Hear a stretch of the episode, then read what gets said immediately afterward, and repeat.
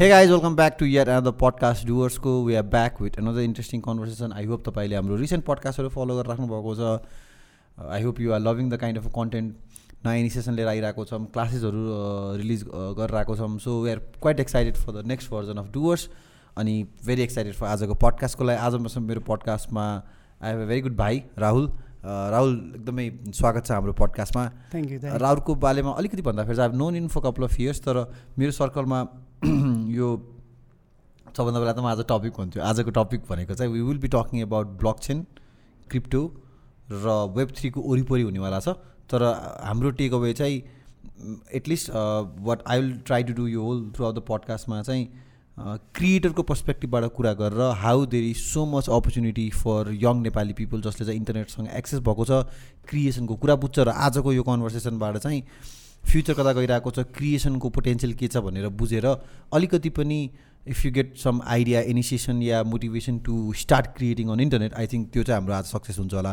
राहुलको बारेमा भन्दाखेरि चाहिँ I have known him for couple of years र मेरो सर्कलमा चाहिँ एकदमै प्राइमरी सोर्सबाट इन्फर्मेसन लिएर त्यसलाई केलाएर बुझेर र त्यसको अन्डरस्ट्यान्डिङ बिल्ड गर्ने र त्यसको वरिपरि लेख्ने पढ्ने र एडभोकेसी गर्ने मान्छे मध्ये राहुल पर्छ। सो आजको जुन पनि यो कन्भर्सेसन छ हामी दुईजना नै एक्सपर्ट होइन। हामी रिस अलिकति इन्थुजियाजिस्ट हो यो टपिकको बारेमा। We love researching we love knowing how the world is shaping up so आज हामीले गरेको कुराहरूमा चाहिँ केही मिस्टेक भयो भने पनि प्लिज त्यसलाई चाहिँ एज अ रेफरेन्स ग्रुपमा लिनु सजेसन ग्रुपमा एउटा रेफरेन्स ग्रुपमा लिएर प्राइमेरी सोर्समा गएर त्यसलाई भ्यालिड गर्न सक्नुहुन्छ। त्यति भन्दै let's in the podcast Rahul स्वागत छ हाम्रो एपिसोडमा थ्याङ्क यू दाई अनि सो या आई थिङ्क आज हामीले जे पनि कन्भर्सेसन गर्नेवाला छौँ त्यो नेपाली कन्ट्याक्समा खासै धेरै भएको छैन। सो हामी चाहिँ लेट्स ट्राई हाम्रो कन्भर्सेसनलाई चाहिँ मोर नेपालीमा लैजानको लागि अनि लेट्स बिगिन हुन्छ स्योर है त। सो आई थिङ्क मैले अघि भने जस्तै मलाई यो कन्भर्सेसन आजको कन्भर्सेसनबाट चाहिँ एन्ड गोल चाहिँ फ्युचर नेपालको युथले चाहिँ क्रिएटर साइडतिर क्रिएसनको पावर बुझेर क्रिएसनको अपर्च्युनिटी देखेर त्यतातिर जाओस् भन्ने चाहिँ एउटा इन्टेन्सन हो। तर आई थिङ्क क्रिएट इकोनोमी या वेब थ्रीको कुरा गर्नुभन्दा अगाडि चाहिँ we have to start from the basic that is blockchain होइन? तिमीले ब्लक चेनलाई कसरी बुझेको छौ? मैले चाहिँ like any complex topics I come across अब म त्यसलाई बुझ्नको लागि आई ट्राई टु फाइन्ड कुनै एउटा एनालोजी अर कुनै त्यस्तो thought experiment that I can do so that म त्यो डट्सहरूलाई कनेक्ट गर्न सकौँ जस्तै अब डेफिनेसनको वेमा मात्र तपाईँ बुझ्नुहुन्छ भने there are so so many limitation तर कुनै कुरालाई तपाईँ एनालोजी को थ्रु बुझ्दाखेरि you can connect so many things होइन? सो ब्लक चेनलाई बुझ्दाखेरि I think it would be really great to start with an analogy होइन? So let's do a thought experiment for example तपाईँले मलाई टेन थाउजन्ड रुपिस ट्रान्सफर गर्न भन्नुभयो होइन? So what I will do is I'll go to my bank and I'll ask them to do the same and ब्याङ्कले के गर्छ भने सबभन्दा पहिला दे विल भेरिफाई कि मसँग टेन थाउजन्ड रुपिस छ पनि कि नै होइन? त्यो भेरिफाई गरिसकेपछि इफ छैन भने they will decline right away if छ भने what they will do is subtract ten thousand rupees from my account and add it to your account so हामी यहाँ क्लोजली हेर्छौँ भने वाट ब्याङ्क इसेन्सियली डज हाम्रो बिहाफमा भेरिफाई गर्छ अनि त्यसपछि एडिसन र सब्ट्राक्सन गर्छ होइन? So this is what bank actually does हाम्रो पार्टमा but the problem here is what if the person responsible for maintaining our ledger enter twenty thousand instead of ten thousand or what if जुन डेटाबेसमा हाम्रो laser अथवा हाम्रो transaction हाम्रो records store छ uh, त्यो destroy भयो for some reason or hack भयो for some reason and because they are centralize उनीहरूको like there is single point of failure एउटा डेटाबेसमा इफ एट्याक गऱ्यो भने data are lost in one way or the other होइन? अनि अर्को कुरा चाहिँ यहाँ चाहिँ हामी अर्को सिनारी चाहिँ के ल्याउन सकिन्छ भने what if the person responsible for maintaining our ledger or my ledger manipulate it in a way that says कि मैले ब्याङ्कलाई टेन लाख रुपिस दिनुपर्नेछ? Because it is again because it is centralize they can do it and we have no control over it होइन we have no way to keep them accountable होइन so अब maybe it sounds like कि यो कस्तो स्टुपेडिटी कुराहरू ब्याङ्कले कसरी त्यस्तो गर्न सक्छ होइन सो म चाहिँ यो सानो सानो सिनारीहरू तपाईँलाई किन दिइरहेको छु भने so that it will be much more easier for us to understand कि यस्तो यस्तो इस्यु हुनसक्छ तर यसलाई चाहिँ अलिकति ब्रोडर भ्यूमा तपाईँ हेर्नुहुन्छ कि ब्याङ्कहरू अथवा फर इक्जाम्पल इन्टरनेटकै कुरा गर्नुहुन्छ भने फेसबुक अर डिफ्रेन्ट सेन्ट्रल इन्स्टिट्युसनहरू कुन एक्सटेन्टसम्म जान सक्छ भने ब्याङ्ककै केसमा तपाईँ हेर्नुहुन्छ भने you can study two thousand eight financial क्राइसिसमा जसमा bank was playing very critical role त्यो त्यो क्राइसिसको पार्टमा। त्यस्तै देयर आर अदर इन्सिडेन्ट जसमा चाहिँ तपाईँले एउटा विकिलिक्स भन्ने नन प्रफिट अर्गनाइजेसन छ so every financial institution like अब पेपाल जस्तो सबैले different banks across the world have restricted त्यो विकिलिक्सलाई to receive donations from across the countries होइन? र अर्को चिज यसमा अझै के बुझ्न सकिन्छ भने एउटा अझै they was one more incident एउटा टु थाउजन्ड एट फाइनेन्सियल क्राइसिसमा अर्को चाहिँ Cyprus bank deposit haircut भन्ने छ होइन so these incident will help us grasp कि वास्तवमा कुन एक्सटेन्टसम्म यो सेन्ट्रल इन्स्टिट्युसनहरूले जान सक्छ। Because they are centralize they are govern in a close ecosystem and there is nobody to keep them accountable हाम्रो इन्डमा and they will always act on their own behalf on their own advantage rather than acting on our advantage होइन so अब चाहिँ यो चाहिँ हाम्रो रिस्कको पार्टहरू भयो। अब म ब्याङ्कको इक्जाम्पल दिइरहेको छु भने फर नाउ तर हामी डिफ्रेन्ट कुराहरूलाई हेर्न सकिन्छ इन्टरनेटलाई हेर्न सकिन्छ फर इक्जाम्पल फेसबुकलाई हेर्न सकिन्छ। सो जति पनि सेन्ट्रल इन्स्टिट्युसन छ जहाँ इन्टरमिडिएरीहरू छ अथवा मिडल म्यानहरू छ so to some extent they are doing things that are on their advantage rather than they are acting on our advantage होइन सो यसमा अब ब्याङ्ककै इक्जाम्पल लिउँ so that will easier to understand अब कस्ट र सेक्रिफाइसेसको कुरालाई बुझ्दाखेरि हाम्रो कन्ज्युमरको इन्डमा for example global remittance market is approaching to reach one trillion dollar अब केही टाइममा तर around twenty percent of them जति पनि ट्रान्जेक्सन हुन्छ आर लस्ट इन कमिसन्स र तपाईँको ट्रान्जेक्सन कस्टमा बाई मिडल म्यान र intermediary and it didn't reach to the person who needed them the most त्यो टाइममा होइन so twenty percent in huge deal right in fact they was a report by Goldman Sachs तपाईँको twenty fifteen twenty सिक्सटिनतिर अनि उसले चाहिँ के report गरेको थियो भने if you were to replace the global banking system by a blockchain protocol and you still charge 1% transaction cost, then you will save off uh, around $200 billion of global economy every year. Mm. And that, that's huge. And that eventually end up going back to consumer's hand. Uh. यसलाई एकदमै simplistic रूपमा बुझ्दाखेरि चाहिँ this is basically dialogue या discussion between system centralize हुनुपर्छ कि system decentralize हुनुपर्छ भन्ने कुरा है जस्तै फर इक्जाम्पल जुन तिमीले ब्याङ्कको कुरा गऱ्यो या अरू पनि कुनै सेन्ट्रल फर्म अफ अर्गनाइजेसनको कुराहरू त्यसको सबै कुराहरू सेन्ट्रलाइज छ इन्क्लुडिङ डेटाबेस होइन? त्यसलाई चाहिँ डिसेन्ट्रलाइज हुनुपर्छ जसले गर्दाखेरि चाहिँ डिसेन्ट्रलाइज भइसकेपछि ट्रान्सपेरेन्सी देखिन्छ होइन? एकअर्कालाई अकाउन्टेबल बनाउन सकिन्छ भन्ने कुरामा चाहिँ मेजर डिस्कसन नै यो जस्तै फर इक्जाम्पल ब्लक चेन यति पपुलर हुनुको कारण चाहिँ कसरी यसले चाहिँ डिसेन्ट्रलाइज गर्न सकिरहेको छ भन्ने कुरा होइन? तर at the same time blockchain भनेको केही होइन एउटा इन्फर्मेसन राख्ने एउटा आर्किटेक्चर मात्र हो राइट होइन एउटा आर्किटेक्चर कसरी इन्फर्मेसनलाई चाहिँ राखिने? जस्तै फर इक्जाम्पल मैले correct me if I'm wrong मैले ब्लक सेनलाई चाहिँ कसरी बुझेको छु भन्दाखेरि block block block block block छ। It can not be destroyed it can only be created होइन? त्यो चाहिँ तिमीसँग पनि छ मसँग पनि छ सो तिमीले मलाई फेक गर्न सकेनौ कि मसँग यति छ भनेर किन भन्दाखेरि त्यो लेजर मसँग भइसकेपछि त होइन।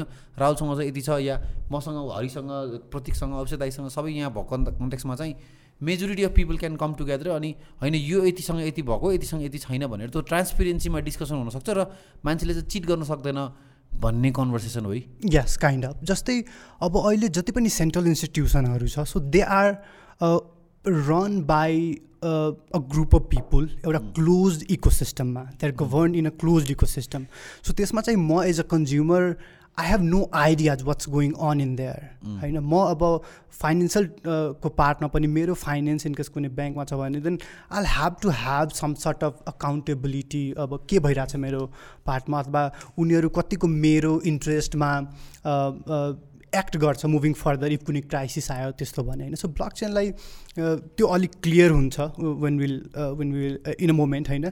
सो तर तपाईँले भन्नुभएको जुन कुरा छ नि इट्स नट ओन्ली अबाउट इन्फर्मेसनलाई डिफ्रेन्ट ठाउँमा गर्ने तर there are different mechanism through which जति पनि पार्टिज इन्भल्भ छ त्यसमा अब फाइनेन्सियल ट्रान्जेक्सनको केसमा अब जति पनि मान्छेहरू छ सो उनीहरूको बिच एउटा ट्रान्सप्यारेन्सी होस्। नो बडी आफ्नो uh, एउटा एडभान्टेजेसको लागि त्यसलाई डोमिनेट नगरोस् त्यसलाई म्यानिपुलेट नगरोस् र अरू सबैलाई uh, घाटा हुने खालको कुराहरू नगरोस् भन्ने वेले चाहिँ त्यसलाई गरोस् सो वान वे त्यो चाहिँ इन्फर्मेसनलाई डिसेन्ट्रलाइज गरेको तर they are different aspect to it होइन? जस्तै? डिफ्रेन्ट जस्तै एस्पेक्ट जस्तै अब तपाईँको ब्लक चेनलाई सेक्योर गर्नको लागि लाइक देयर इज तपाईँको फर्स्ट तपाईँले जुन कुरा भन्नुभयो त्यो चाहिँ इट कम्स इन्टु डिस्ट्रिब्युटेड लेजरमा होइन? जस्तै अब ब्याङ्कको केसमा तपाईँको एउटा सेन्ट्रल डेटाबेस हुन्छ एन्ड देयर इज एभ्रिथिङ त्यो त्यो डेटाबेसमा अब यहाँ चाहिँ हामी एउटा दुइटा कुरा के बुझौँ भने there is geographical decentralisation and an other one is political decentralisation अब जियोग्राफिकल डिसेन्ट्रलाइजेसनको अर्थ के भयो भने एज अ ब्याङ्क मेरो डेटाबेस एक्रस द कन्ट्रिज हुनसक्छ अर एक्रस द ग्लोब हुनसक्छ। But being centralise I have that remote that I can use to turn it off whenever I want there is a CEO some sort अब there is a kind of कुनै board member भनौँ for example they can turn it off whenever they want होइन कुनै त्यस्तो crisis आयो भने होइन Cyprus bank deposit haircut तपाईँ त्यो इन्सिडेन्ट बुझ्नुहुन्छ भने त्यो कुरा चाहिँ त्यहाँबाट धेरै बुझ्न सकिन्छ होइन तर तपाईँको पोलिटिकल डिसेन्ट्रलाइजेसनको अर्थ के भयो भने the information is shared in a way that if if some of them want to manipulate or some of them want to shut down they possibly possibly cannot do that होइन र किन गर्न सक्दैन भने there are different ways it is secure through तपाईँको computer साइन्सको cryptographic एउटा concept छ त्यो कुराहरूले सेक्योर गरेको छ होइन so it's it's more about political decentralisation कि like I cannot do what I want whenever I want होइन अनलाइक तपाईँको ब्याङ्कहरूले जुन हिसाबले गर्न सक्छ अथवा फर इक्जाम्पल कुनै पनि सेन्ट्रलाइजेसन। कुनै पनि सेन्टर लाइक फर इक्जाम्पल फेसबुकले गर्न सक्छ होइन? जस्तै right after you upload your content maybe on YouTube then you to some sort you're giving YouTube the right to do whatever they want with your content they can monetise they can do whatever works best for them right in one way or the other जस्तै अहिले recently इक्जाम्पलमा यो Russia versus युक्रेनको कन्ट्याक्समा चाहिँ कसरी आरटीलाई चाहिँ युट्युबबाट ब्यान गरियो? होइन exactly र तपाईँको जोइ रोगनको पनि इन्सिडेन्ट हेर्नुहुन्छ भने स्पोटिफाईमा उसको धेरै एपिसोड्सहरू एन्ड्युटेटको होल नै ब्यान भएको छ होइन? अनि आई थिङ्क त्यो तिमीले भने जस्तै अघि हाम्रै हामी गभर्मेन्टको लेभलमा या ब्याङ्कको लेभलमा इक्जाम्पल दिइरहेको छ भने इन्टरनेटको कन्ट्याक्समा पनि that so many centralise system अनि एक्ज्याक्ट ब्लक चेन चाहिँ it's the base it's where everything got started यो डिसेन्ट्रलाइजेसनको कुरामा होइन? इट्स नेटवर्क स्ट्रक्चर राइट कसरी इन्फर्मेसन चाहिँ डिस्ट्रिब्युट भएको there there are two philosophies that we need to understand here एउटा कुरा to establish trust between our self for example ट्रान्जेक्सनको केसमा मेरो र तपाईँको बिच एउटा ट्रस्ट इस्टाब्लिस गर्नको लागि we have to rely on these intermediary financial ट्रान्जेक्सनको केसमा ब्याङ्कमा होइन इन्टरनेटको कन्ट्याक्समा गुगल भयो एक्ज्याक्टली फेसबुक भयो हाम्रो कन्टेन्टलाई उसले म्यानिपुलेट नगरोस् अथवा like the problem with internet is the the business model त्यो एडभर्टाइजिङ बिजनेस मोडल होइन फर इक्जाम्पल तपाईँले एउटा कन्टेक्स्ट दिँदाखेरि if audience would like to see more of यस्तो कन्टेन्ट जुन कन्टेन्टले उसलाई रिस ल्याउँछ अथवा नराम्रो फिल गराउँछ। If I am interested in seeing that content then Facebook will show me only that content so that they could monetize my attention right so it's one way or the other तपाईँ हेर्नुहुन्छ भने it's not only आफ्नो revenue generate गर्नको लागि they can go to any extent possible at the end of the day हरेक प्लेटफर्मलाई चाहिँ के गर्नु छ भन्दाखेरि तिमी एज अ युजरलाई सकेसम्म आफ्नो प्लेटफर्ममा राख्न छ। राइट हजुर। अब तिमीलाई सकेसम्म आफ्नो प्लेटफर्ममा राख्ने तरिकै के हो भन्दाखेरि चाहिँ तिमीलाई जति बुझेर हजुर। जति कुरा तिमीलाई दिन सक्यो जति कुरा तिमीलाई होल्ड गरिराख्न सक्यो तिमीले बसिराख्नेवाला छ नि त्यही हिसाबमा चाहिँ एडभर्टिजमेन्ट बस्नेवाला छ भन्ने कन्टेक्टमा हो हजुर हजुर। अनि the second philosophy is for centuries we have been putting all our eggs in a single basket and the funny part is that too doesn't belongs to us that's mm. someone else's basket that we do not have any control over for example ब्याङ्कको केसमा जस्तै अब financial अब कोही इन्भेस्टमेन्टको एस्पेक्टमा हेर्नुहुन्छ भने they have diversified portfolio होइन डिफ्रेन्ट ठाउँमा तर हाम्रो फाइनेन्सियल फाइनेन्सको सबै कुराहरू एउटा ब्याङ्कमा छ what if they do not act on our interest on our advantages होइन? सो यो दुइटा फिलोसफी हामीले खासमा बुझ्नुपर्ने हुन्छ। यो डिसेन्ट्रलाइजेसनको पार्टहरू बुझ्दै जाँदा। यसमा मैले तिमीलाई एड गरिहाल्छु। मलाई चाहिँ यो एउटा I am building building my house एउटा रेन्टेड ल्यान्ड चाहिँ कुन बेला फिल भएको थियो भन्दाखेरि टु थाउजन्ड एटिनमा चाहिँ हाम्रो कमेडी सर्कल ह्याक भएको थियो कि। हाफ मिलियन सब्सक्राइबर्स होइन? अनि तिम्रो च्यानल ह्याक ह्याक भएको छ। उम्, होइन? कस्तो फिल भन्दाखेरि अब त युट्युबको हातमा भयो। हाम्रो हातमा त केही पनि छैन। उम्, अब युट्युबलाई गुहार्न बाहेक अरू केही अप्सनै थिएन कि। अनि three to four years of investment अनि त्यो कन्ट्याक्समा चाहिँ ल सेट यो त यो कुरा चाहिँ हुन्छ नि what if YouTube does not respond to me of course they responded होइन? दे हेल्प मी आउट त्यो आफ्नो ठाउँमा छ।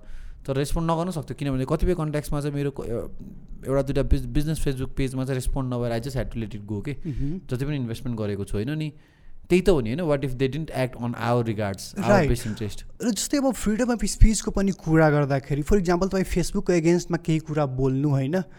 Even though it's a best interest of पब्लिकको एउटा बेस्ट इन्ट्रेस्टमा त्यो कुरा भए पनि if Facebook ethics do not align to that thought they they can ban you like र तपाईँ त्यसमा केही गर्न सक्नुहुन्न like and it is because they are centralise it is because we do not have control over them होइन so decentralize डिसेन्ट्रलाइजेसनको overall narrative चाहिँ के हो भने if I am and one way or the other तपाईँ युट्युबमा content create गरिराख्नु भएको छ भने you are kind of helping YouTube make most out of it. Exactly हजुर तर um, um, same with bank if I'm putting my money on Exactly. So you are I'm making helping them- them. I'm Right. making them rich. Right so so तपाईँको पनि त certain maybe गभर्नेन्समा certain त्यो हुनसक्छ अथवा maybe त्यो transparency हुन सक् हुन सक्नु पऱ्यो कि वाट्स गोइङ अन अथवा तपाईँको पनि त्यो हुनु पऱ्यो होइन? सो डिसेन्ट्रलाइजेसनको सबै कुरा त्यो नेरेटिभ त्यो ठाउँमा पर्छ होइन? सो अब ब्याङ्ककै केसमा जाम होइन? सो अब चाहिँ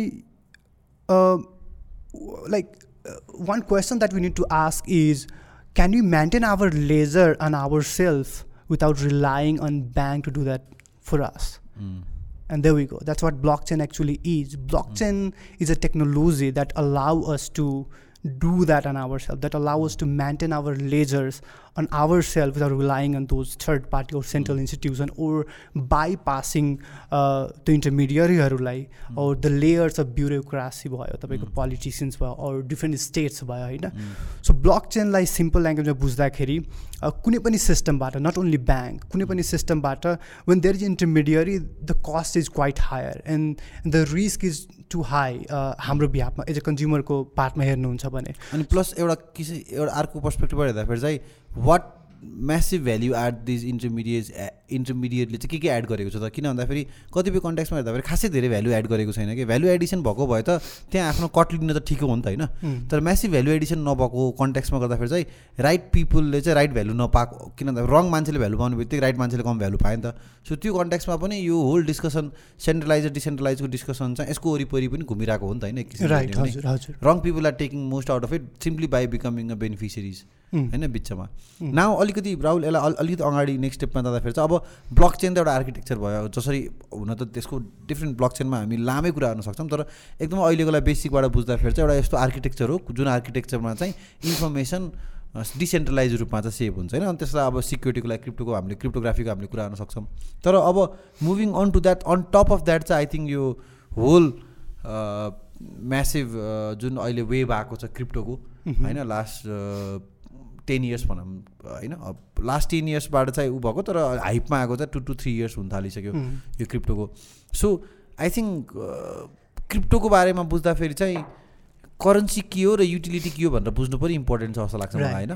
सो आई थिङ्क यहाँ चाहिँ हामीले we have to talk about what is Bitcoin okay so Bitcoin तपाईँको जति पनि नेरेटिभ्स हेर्नुहुन्छ भने बिटकोइनलाई मान्छेहरूले एज अ मनीको रूपमा रिगार्ड गरिरहेछ like it's it's a money kind of होइन सो बिटकोइनलाई बुझ्नुभन्दा like it will be pointless to understand about Bitcoin before understanding what money is all about.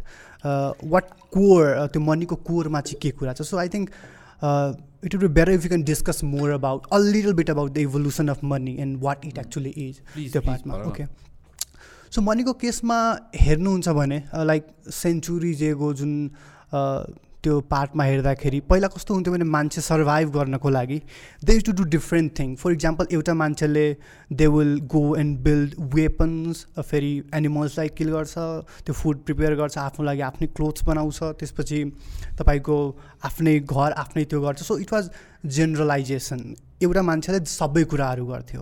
But the way it's evolve मान्छेहरू specific हुँदै गयो. One person started to focus on one thing right हजुर. अब कसैले weapon बनाइरहेछ भने they will go full into building or creating weapons only.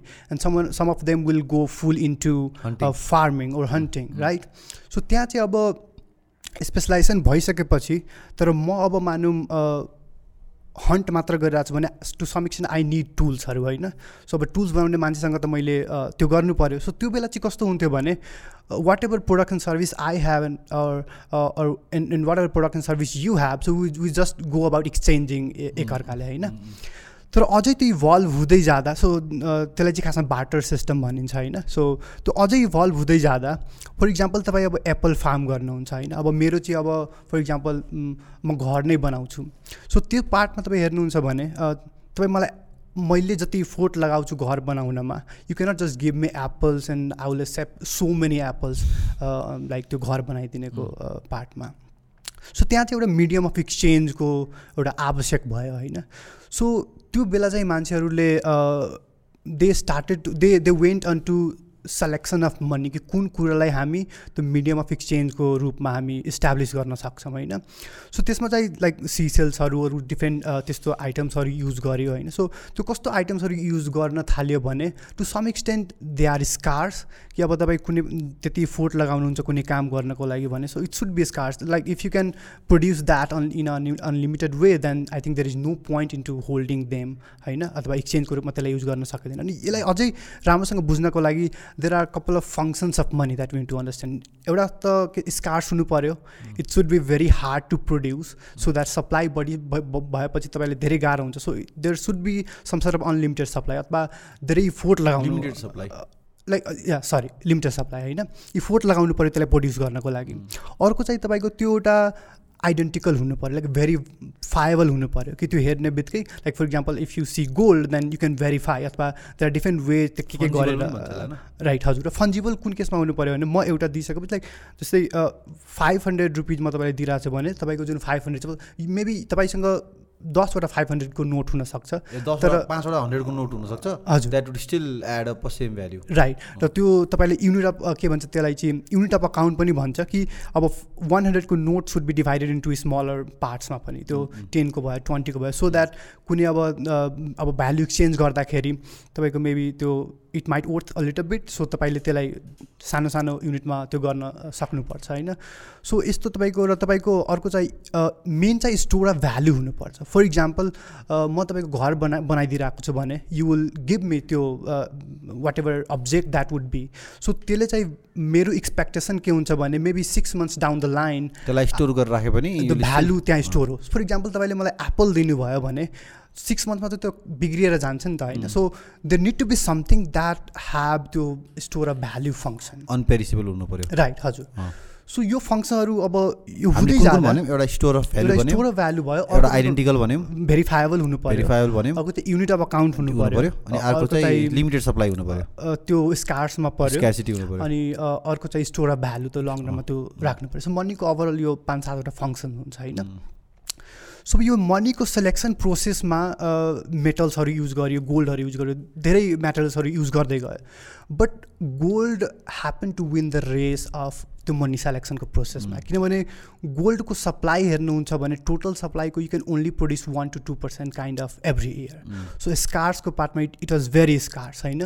र अर्को चाहिँ यो इट इट वाज फन्जिबल किनभने एउटा चाहिँ एउटाले चाहिँ अर्को तपाईँ यु क्यान इजिली त्यो इट वाज भेरिफाएबल तपाईँ गोल्डलाई the different mechanism you can check कि वास्तवमा गोल्ड छ कि छैन होइन?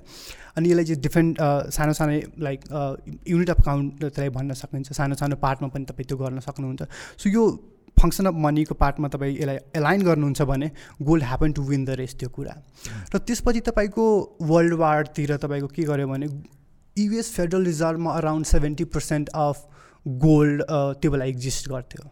So what US did is back its dollar by gold त्यसलाई चाहिँ गोल्ड स्ट्यान्डर्ड खासमा भनिन्छ। सो त्यसलाई ब्याक गरिसकेपछि अब तपाईँले if you are having to US dollar then you have a some sort of expectation that if you take that to the government then they will give the gold right तर के भयो भने because it was central it was govern in a close ecosystem maybe bank or government a kind of एउटा equal इक्विलिब्रियममा काम गर्छ। मैले बुझेअनुसार होइन। सो यिनीहरू अब डिफ्रेन्ट क्याम्पेन्सहरूलाई सपोर्ट गर्नको लागि अथवा आफ्नो एउटा कुनै स्वार्थको रूपमा अथवा उनीहरूको आफ्नो कुनै एउटा इन्ट्रेस्टको पार्टमा they started printing more and more money अनि त्यसपछि के भयो एउटा पोइन्ट अफ टाइम आयो वेन उनीहरूको उनीहरूसँग भएको रिजर्भमा जति पनि गोल्ड थियो त्योभन्दा बढी तपाईँको डलर्स भयो एक्ज्याक्टली त्यो मनी के भन्छ त्यो पेपर मनी हुन थाल्यो।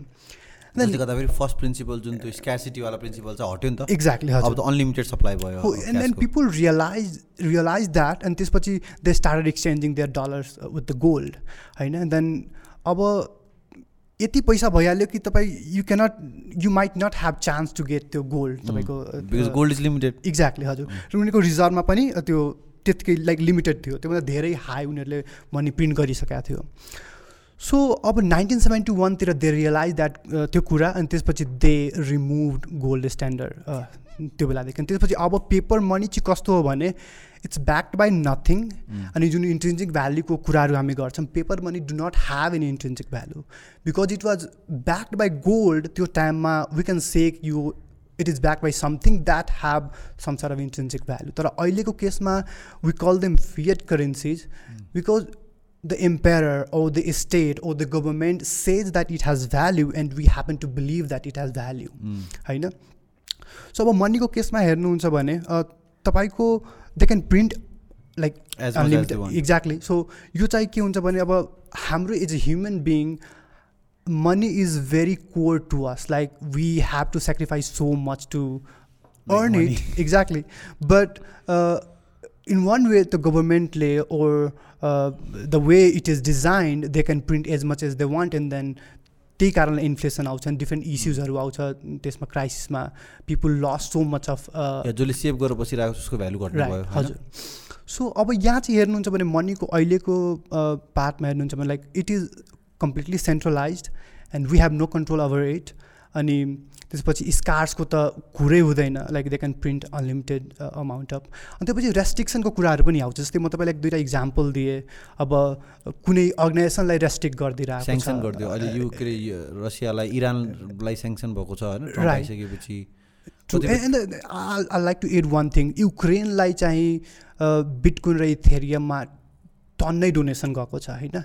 वाट इफ त्यो अल्टरनेटिभ नभएको भए सायद मेबी ब्याङ्कले उसलाई ब्यान गरिदिएको भयो रेस्ट्रिक्ट गरिदिएको भयो त सायद मैले चाहेको वाट एभर आई बिलिभ त्यसलाई त सपोर्ट गर्न सक्दैन थिएँ वान त्यो त टाढाको कुरा भयो होइन? जस्तै फर इक्जाम्पल कतिपय कन्ट्याक्समा चाहिँ इरानलाई सेङ्सन लगाउँदाखेरि चाहिँ कतिपय देशहरूले चाहिँ इरानसँग बिजनेस गर्नै मिल्दैन क्या किन भन्दाखेरि यदि त्यो एउटा यस्तो ट्रिटीमा युएसको रिलेसनसिपमा छ भने युएसले सेङ्सन गरेको कन्ट्रिजहरू न युरोपले पनि गर्नु मिल्दैन सो त्यो कन्ट्याक्समा त कन्ट्रीले त आफ्नो इन्डिभिजुअल इन्ट्रेस्टलाई त साइड लगाउनु पऱ्यो नि त because one the most powerful country decided to put a sanction on other country हो नि। त्यो कुरा पनि आई थिङ्क अबको ग्लोबल इकोनोमीमा चाहिँ मान्छेहरूलाई चित्त बुझिराखेन कि? जस्तै फर इक्जाम्पल यो रिसेन्टली एउटा मलाई खतरा न्युज चाहिँ कस्तो फिल भयो भन्दाखेरि यो रसिया र युक्रेनको केसमा चाहिँ रसियालाई सेङ्सन गरिसकेपछि रसियाले आफ्नो तेलहरू चाहिँ रुबेलमा बेच्न थाल्यो नि त होइन? अनि कतिपय कन्ट्याक्समा चाहिँ इन्डियाले पनि आफ्नो कतिपय एक्सपोर्ट चाहिँ इन्डियन करेन्सीमा गर्ने भनेर डिसिसन लिएको लिएको छ गरिसकेको त छैन लाग्छ एज पर माई अन्डरस्ट्यान्डिङ अनि त्यो चाहिँ आई थिङ्क अब एउटा उसको मैले प्यानल डिस्कसन हेरेको थिएँ कि इन्डियाको फरेन अफेयर्स मिनिस्टरको होइन अनि उसले चाहिँ के भन्थ्यो भन्दाखेरि युरोप थिङ्स कि there problem is every is problem our problem is nobody is problem होइन त्यो कन्ट्याक्समा चाहिँ आई थिङ्क अब चाहिँ इन्डिभिजुअल कन्ट्रिजहरूले चाहिँ त्यो के रियलाइज गर्न थालिसकेको छ कि जस्ट बिकज वान कन्ट्रीले चाहिँ सेङ्सन गरिदिएमा हामीले तिमी तिमीलाई अरू कसैले सेङ्सन गरेछ या मलाई कसैले सेङ्सन गरेर आएको छ तर तिमी र म मिलेर हामीले एकअर्कालाई इकोनोमिक भ्यालु दिन सक्छौँ भने it does not make sense following somebody sanction के? सो एक्ज्याक्टली र अर्को कुरा money is an ultimate network effect होइन फर इक्जाम्पल हामी दसजना छौँ and we regard something as a value you can exchange between our self होइन so त्यही लाइक अब बिटकोइन के भयो त्यो it's the kind of network effect होइन पिपल स्टार्टेड टु उसको जुन भ्याल्यु थियो उसको कोर जुन फिचर्स थियो सो त्यसलाई दे अन्डरस्ट्यान्ड कि it has some sort of potential होइन and there started regarding them as money regarding bitcoin as money and then that's what money भनेको तपाईँको एन्ड अल्टिमेट तपाईँको नेटवर्क इफेक्ट हो. If if certain people come into consensus that they want to use something as money then they can use it तिमीलाई लाग्दैन bitcoin चाहिँ कतै कतै चाहिँ it's it it's a medium to take away the financial centralize power from the US भनेर? Not US मात्र भन्दा पनि ओभरअल ग्लोबलको जुन फाइनेन्सियल डलर भनौँ। इक्ज्याक्टली हजुर। सो अथवा यसलाई यो वेले बुझ्न सकिन्छ। ग्लोबलको जुन फाइनेन्सियल इन्डस्ट्री जुन हिसाबले डिजाइन छ जुन एउटा सेन्ट्रल वेमा गभर्न भइरहेको छ होइन हामी एज अ कन्ज्युमरलाई हामी like like would not have हामी अकाउन्टेबल राख्न सक्दैनौँ होइन। They can do whatever they want so bitcoin is a kind of तपाईँको innovation, I would say, mm. uh, which want to uh, have completely paradigm shift त्यो अहिलेको conventional भन्दा decentralizing the whole money so exactly जस्तै अब हामी problem हेऱ्यौँ मनीको पार्टमा जस्तै they can print as much as they want अब बिटकोइनको केसमा हेर्नुहुन्छ भने there there twenty one million होइन। र धेरै त लस पनि भइसकेको छ। अब जस्तै अब कसैले आफ्नो प्राइभेट कि बिर्स्यो अनि त्यहाँ चाहिँ लस भएको छ। अहिले अठार मिलियनसम्म त्यो लगभग लगभग माइन्ड भइसकेको छ होइन। अब मेबी ट्वेन्टी ट्वेन्टी वान फोर्टीसम्म कम्प्लिटली सायद माइन्ड हुन्छ होला। अनि सो ट्वेन्टी वान मिलियनभन्दा बढी तपाईँ गर्नै सक्नुहुन्न होइन? सो धेरै लिमिटेड छ। अर्को चाहिँ के छ भने तपाईँको यु हेभ त्यो अकाउन्टेबिलिटी त्यो ट्रान्सप्यारेन्सी छ त्यो पब्लिक छ लाइक यु क्यान सी के भइरहेको छ। अथवा अब बिटकोइन अब जस्तै there are so many concern कि अब जस्तै सतोसी नाकामोटोसँग फाइभ पर्सेन्ट अफ सप्लाई छ होइन बिटकोइनको लाइक सो उनी उसले चाहिँ अब धेरैजना भन्छ कि उनीसँग उनी लाइक सतोसी नाकामोटोसँग फाइभ पर्सेन्ट छ भने वाट इफ भोलिको दिनमा यो यो कतिको रिस्की छ होइन ओभरअल सबैजनाको लागि। तर हेर्नुहुन्छ भने देव लि like Satoshi have legally mined त्यो बिटकोइन होइन त्यो कन्सेन्ससमा पार्टिसिपेट गरेर होइन। सो एक एक एक त के भयो भने त्यहाँ लिमिटेड सप्लाई छ अर्को चाहिँ फ्रिडम भयो। Like nobody can restrict me to sending fund to the cause I want or to fund the campaign that I believe in त्यो मलाई कसैले गर्न सक्दैन होइन? Nobody can restrict me र अर्को चाहिँ इट इज एब्सोल्युटली सेक्योर्ड होइन? सेक्योर्ड नट बाई अब अहिलेको केसमा वी क्यानट जस्ट बिलिभ कुनै group of people like that they would act तपाईँ कुनै पनि मान्छे कम्पनी चलाइरहेको छ then they always act on their behalf उसको आफ्नो एडभान्टेजमा तर अब बिटकोइनको केसमा हेर्नुहुन्छ भने इट्स बाई डिजाइन कम्प्युटर साइन्सको डिफ्रेन्ट मेकानिजम छ गेम थियोरीको डिफ्रेन्ट मेकानिजम छ क्रिप्टोग्राफीको कुराहरू छ। So it has been designed in a way that you do not have to trust people होइन? इफ म त्यो नेटवर्कमा पार्टिसिपेट गरिरहेको छु to secure that then I have to go by त्यो जुन एल्गोरिदमको डिजाइन छ अथवा जुन हिसाबले त्यो डिजाइन गरेको छ. If I act opposite to that rule I'll be kick out from the system होइन? सो त्यो हिसाबले design so there are different ways and part of the reason people are regarding bitcoin as an alternate money is because of those things त्यो चार पाँचवटा जुन characteristic छ। जुन लिमिटेडवाला कुरा होइन? अब बिटकोइन चाहिँ आई थिङ्क एउटा चाहिँ करेन्सीको फर्ममा भयो होइन? मोस्टली जस्तै फर इक्जाम्पल जेनरली फाइनेन्सियल ट्रान्जेक्सनको लागि चाहिँ युज हुन्छ। अब पोस्ट बिटकोइन चाहिँ I think we started to see emergence of a lot of other cryptos जुन चाहिँ प्रोग्रामेबल पनि भयो। जस्तै फर इक्जाम्पल बिटकोइनमा इज नट प्रोग्रामेबल होइन? इट्स प्योरली युज फर एउटा तिम्रो फाइनेन्सियल ट्रान्जेक्सनको लागि चाहिँ ऊ युज हुन्छ। तर जसरी बिटकोइन पछि यो आएको छ भने इथेरियम आएको छ होइन? भर्खरै ठुलो एउटा मर्जर भएको छ। Proof of stake proof of stake र प्रुफ अफ वर्कको अब from proof of work to proof of stake तर बिटकोइन चाहिँ स्टिल प्रुफ अफ वर्कमै छ। हजुर हजुर। होइन? अनि अब त्यसपछि इथेरियम छ त्यसपछि सोलाना छ पोलिगन छ के आएको छ नि होइन? अब यिनीहरू चाहिँ यो चाहिँ के हो त? अब यसलाई चाहिँ कसरी बुझ्ने? अब त्यसलाई बुझ्दाखेरि फर्स्ट हामी के बुझौँ भने एउटा प्रोटोकल भन्ने कुरा चाहिँ पहिला बुझौँ होइन? प्रोटोकल हामी प्रिभियसली पनि कुरा गर्दाखेरि it's a kind of constitution or rules अब जस्तै कन्ट्रीको रुल्सलाई हेर्नु कन्ट्रीको एउटा कन्स्टिट्युसन छ जहाँ चाहिँ सर्टेन रुल्स हुन्छ सर्टेन पोलिसी हुन्छ and we have to act by that त्यो पोलिसीको बााउन्ड्रीमा बसेर हामी काम गर्नुपर्छ। सो बिटकोइनको पनि बिटकोइनको जुन छ it's a block chain protocol जुन चाहिँ जसको ओभरअल रुल्सहरू छ त्यो प्रोटोकल भनेको रुल्स नै हो होइन? सो त्यो फाइनेन्सियल ट्रा जो फाइनेन्सियलको एस्पेक्टमा मात्र भयो होइन? तर अब त्यो के बिस्तारै बिस्तारै अब there were different people involve early डेजबाट जस्तै अब भिटाल विटालिकले चाहिँ के सोच्यो भने Vitalik is the founder of को फाउन्डर अफ इथेरियम हजुर। सो यिनीहरूले के सोच्यो भने जस्तै अब यो त फाइनेन्सियलको पार्टमा भयो तर there are so many other industries and domains where intermediary are playing exactly the same roles is bank do होइन? सो उनीहरूले के गर्यो भने कि हामीले यस्तो प्रोटोकल ब्लक चेन प्रोटोकल बनाउनु पऱ्यो which will be kind of programmable अब जस्तै फर इक्जाम्पल ब्लक चेनको कोरमा चाहिँ के छ भने डिसेन्ट्रलाइजेसन छ होइन? अब डिसेन्ट्रलाइजेसन अब जति मान्छे त्यो नेटवर्कमा हुन्छ त्यति डिसेन्ट्रलाइजेसन हुन्छ होइन? The number of the more the number of people are in the network the more decentralize the system is so बिटकोइनको केसमा there are so many computers in त्यो नेटवर्कमा होइन? तर अब म फर इक्जाम्पल कुनै नयाँ डिस ड्याप बनाउन खोजेँ अथवा डिसेन्ट्रलाइज एप्लिकेसन बनाउन खोजेँ भने इफ आई स्टार्ट फ्रम त्यो प्रोटोकल लेभलबाट भने आई माइट नट ह्याभ त्यो सक्सेसको चान्स धेरै कम हुन्छ होइन? सो इथेरियमले के सोच्यो भने कि धेरै डोमेनमा मेबी हामीलाई डिसेन्ट्रलाइज एप्लिकेसन्सहरूको काम लाग्न सक्छ।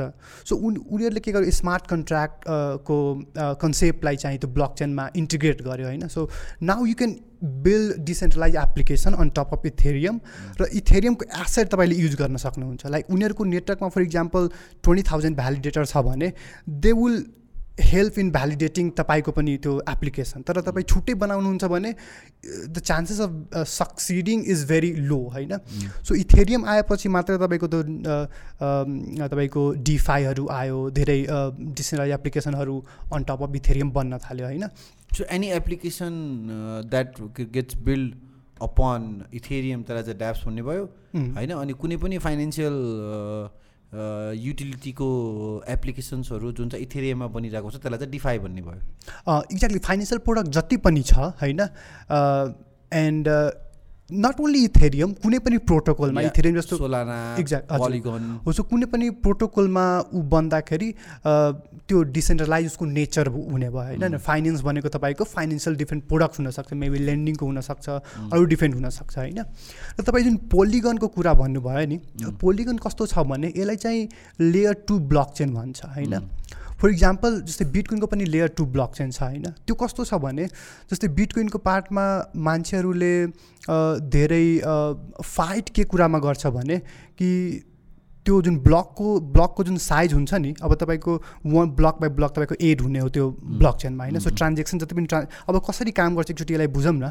अब जस्तै म कुनै ट्रान्जेक्सन गरिसकेपछि त्यो होल नेटवर्कमा ब्रोडकास्ट हुन्छ होइन? अब त्यो माइनर्सहरूले के गर्छ भने त्यो ट्रान्जेक्सन लिन्छ र एउटा ब्लकमा हाल्छ। होइन? र त्यो ब्लकको तपाईँको एउटा लिमिटेड साइज हुन्छ। बिटकोइनको केसमा सायद वान एमबी हो होइन? So certain limited transaction record मात्र त्यहाँ ब्लकमा हाल्न मिल्यो होइन? त्यसपछि त्यो ब्लकलाई भेरिफाई गर्छ सबै त्यो त्यो जसले माइन्ड गरेको हुन्छ आफ्नो लेजरमा एड गर्छ होइन? र फेरि त्यो होल नेटवर्कमा ब्रोडकास्ट हुन्छ सबै नेट सबै नेटवर्क्सले भेरिफाई गर्छ and then they make sure कि they are on the same page they have the same ledger होइन? र त्यसलाई भ्यालिडेट गर्छ and part of the reason त्यो भ्या माइन्ड गरेको मान्छेले बिटकोइन एज अ रिवार्ड पाउँछ होइन that's how new Bitcoin is created new Bitcoin साइडमा? साइडमा। हजुर हो। सो अब चाहिँ यसमा के भयो भने ब्लकको साइजको मानौँ वान एमबी मात्र छ भने त्यहाँ लिमिटेड ट्रान्जेक्सन रेकर्ड मात्र एड गर्न मिल्यो। सो जस्तै एउटा ब्लक माइन्ड गर्नको लागि approximately ten minute or something लाग्छ होइन? सो म ट्रान्जेक्ट गरिरहेको छु भने it might take even hours to त्यो ट्रान्जेक्सन हुनको लागि। सो अब यसमा फाइट के कुरामा भइरहेको छ भने ब्लक साइजलाई चाहिँ इन्क्रिज गर्नको लागि वान एमबाट टेन एमबी बनाउनको लागि होइन? सो तर यसमा प्रब्लम चाहिँ के छ भने it's not only about fast transaction. धेरै सेक्युरिटी हजुर। किनभने क जति कम ट्रान्जेक्सन तपाईँ त्यो गर्नुहुन्छ त्यो हिसाबले त्यति लिमिटेड कुरामा त्यो फोकस हुन्छ र तपाईँको त्यो त्यो कुरालाई माइन्ड तर ब्लक साइज तपाईँ धेरै गर्नुभयो भने त धेरै ट्रान्जेक्सन एकैचोटिमा गऱ्यो so in one way or the other यसले चाहिँ सेक्युरिटीको पार्टमा अलिक कन्सर्न ल्याउँछ। सो एउटा लाइटनिङ नेटवर्क के छ भने लाइटनिङ नेटवर्कले के गर्छ तपाईँले सर्टेन आफ्नो बिटकोइन त्यहाँ राख्नुपर्ने हुन्छ। लाइटनिङ नेट नेटवर्कमा जसलाई लेयर टू चेन भन्छ बिटकोइनको सो त्यसमा चाहिँ के गर्नु तपाईँको सर्टेन बिटकोइन राख्नु पऱ्यो र तपाईँ you can even pay for coffee र इन्स्टान्ट लेयर भनेको चाहिँ के हो? आई थिङ्क यो आफूमा नै एउटा कम्प्लिकेटेड लेयर कस्तो हो भने तपाईँको प्रोटोकलमा बिल्ड भएको।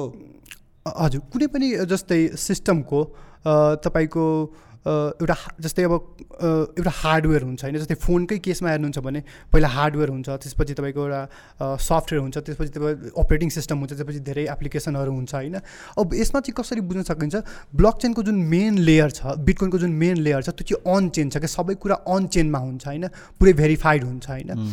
तर यो चाहिँ लाइटनिङ नेटवर्क जुन लेयर टू भयो त्यसको टपमा हुने भयो क्या सो त्यसको टपमा भइसकेपछि के हुन्छ भने त्यो अफ चेन हुने भयो। तपाईँ मानौँ अब ट्रान्जेक्सन अब कफीको लागि पे गरिराख्नु भएको छ भने त्यो अन चेनमा त्यो डेटा बस्दैन। त्यो अफ चेनमै डेटा बस्छ होइन? उम्। त्यो सर्टेन पोइन्ट अफ टाइममा के हुन्छ भने त्यसलाई अन चेनमा लग्छ। त्यसले गर्दाखेरि ट्रान्जेक्सन फास्ट हुने। फास्ट हुने भयो। तिमीलाई अहिले पे गरेँ तिमीले अहिले भर्खर पाउने अहिले पाएँ।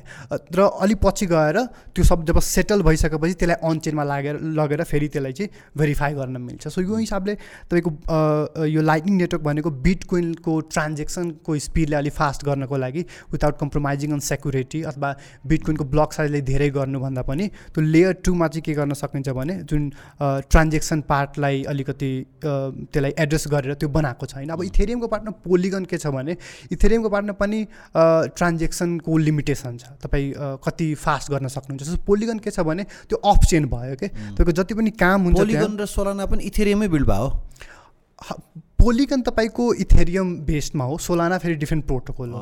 उसको फेरि डिफ्रेन्ट पर्पोज हो होइन? सो पोलिगनले चाहिँ नयाँ प्रोटोकल बनाएन कि इथेरियमकै प्रोटोकलमा चाहिँ आफ्नो बिल्ड गर्दै गयो। उसको आफ्नो एउटा प्रोटोकल हो तर उसले चाहिँ तपाईँको इथेरियम बेस्डमा काम गर्छ। लाइक उसको जति पनि डेटा छ इथेरियममा जति पनि ट्रान्जेक्सन हुन्छ। अब फर इक्जाम्पल म कुनै एउटा एप्लिकेसन बनाएँ इथेरियममा बनाउँदाखेरि अब मेरो ट्रान्जेक्सन धेरै हुन्छ भने अब त त्यो इथेरियममा त्यो कुरा त धान्न सक्ने भएन नि त होइन? सो अफ चेनमा इन केस म पोलिगनमा बनाएँ भने त्यो ट्रान्जेक्सन अलिकति फास्ट हुन्छ होइन?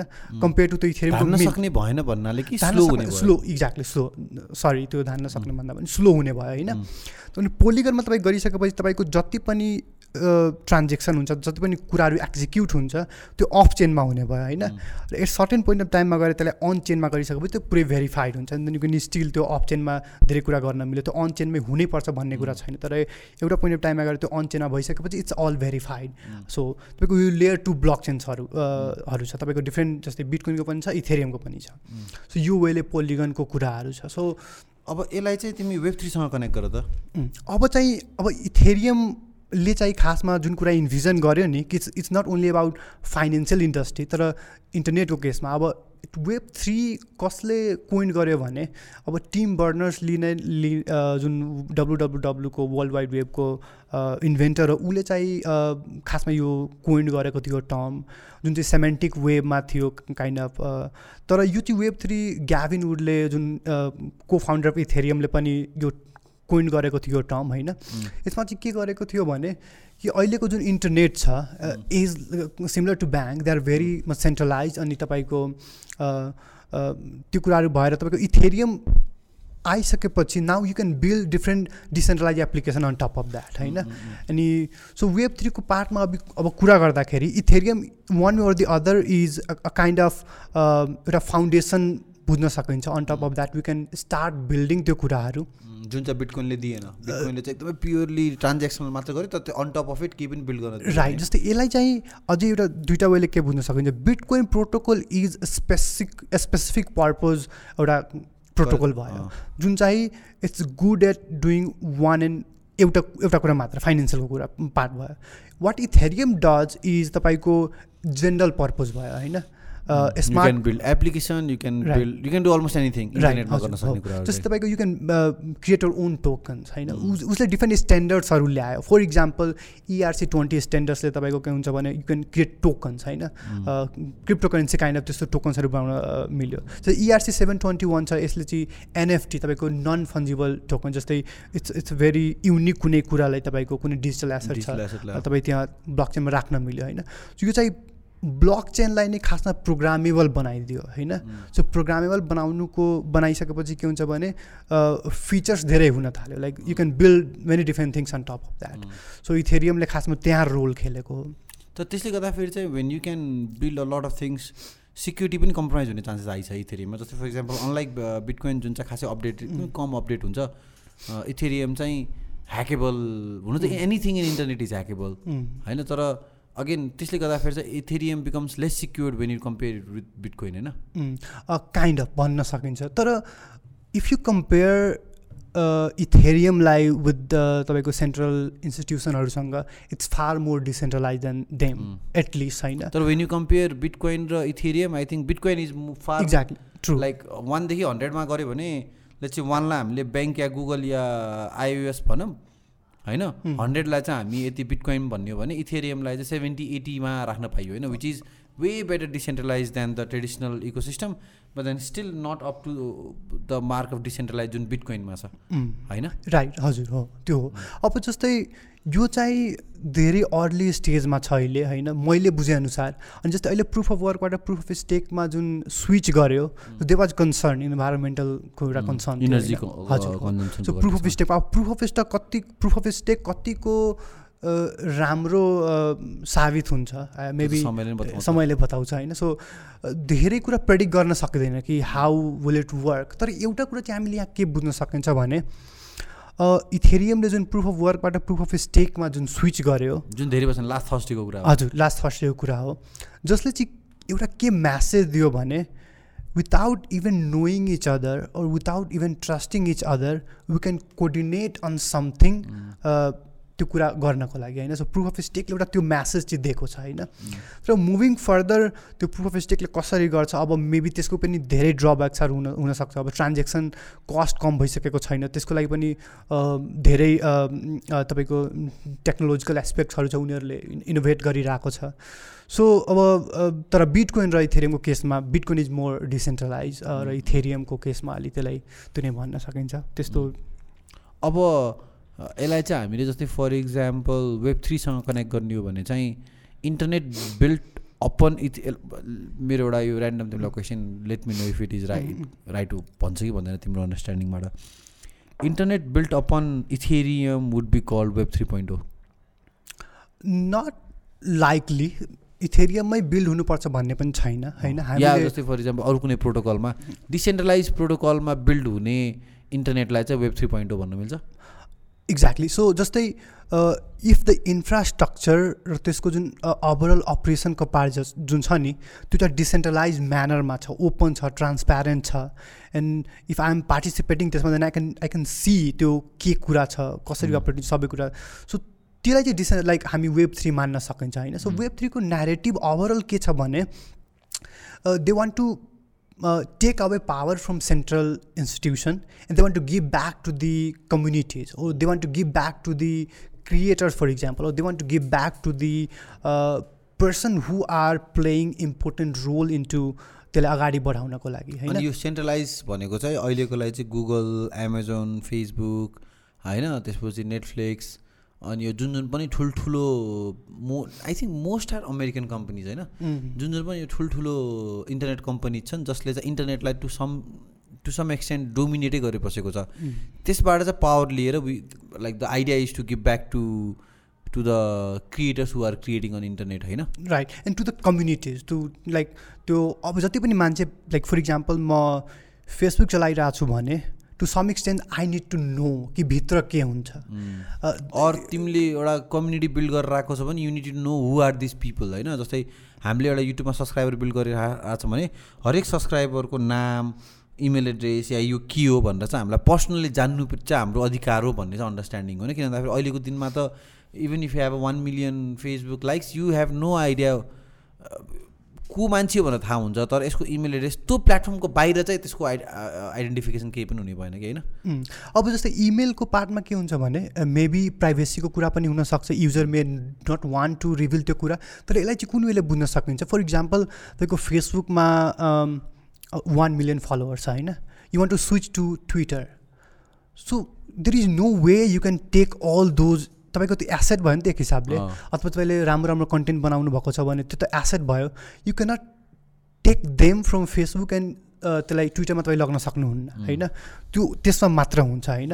अरू गेममा पनि जस्तै फर इक्जाम्पल तिमीले कुनै एक वर्ष लगाएर एउटा गेम खेल्यौ त्यसमा चाहिँ एउटा सर्टन लेभलसम्म उ गऱ्यो भोलि गएर तिमीलाई नयाँ गेम खेल्न पऱ्यो भने to start from scratch right त्यहाँ एक वर्ष इन्भेस्ट गरेको कोइन एक वर्ष इन्भेस्ट गरेको लेभल त तिमीले अर्को गेममा ट्रान्सफर गर्न सक्नु पर्ने हो। राइट हजुर होइन? बिकज टाइम इज मनी अनि time invested is equivalent to money investment होइन? सो एसेटै भयो नि त होइन? उम्, हजुर त्यो पर्सपेक्टिभबाट पनि भन्न पायो बुझ्न पायो होइन? एक्ज्याक्टली र अर्को कुरा यसमा के बुझ्न सकिन्छ भने वेब थ्रीको कोरमा चाहिँ ओनरसिप र भेरिफाएबिलिटीको कुरा छ होइन? फर इक्जाम्पल फिजिकल थिङ्स कुनै फिजिकल कुरा तपाईँ कुनै तपाईँसँग छ भने यु ओन इट एउटा राम्रो एक्सटेन्टसम्म होइन? तपाईँको त्यसमा कन्ट्रोल छ सबै कुरा छ होइन? तर डिजिटल्ली तपाईँको you have no control like त्यो तपाईँकै हो। जस्तै फर इक्जाम्पल तपाईँले कुनै एउटा इमेज अपलोड गर्नुभयो होइन? त्यो इमेज अरू कसैले लिएर फेरि डिफ्रेन्ट ठाउँमा सर्कुलेट गरिदियो होइन? Then you cannot you have no way to prove कि यो इट्स माइन्ड एउटा लाइक त्यो तपाईँकै हो भन्ने कुरा तपाईँ प्रुभ प्रुभ गर्न सक्नुहुन्न होइन?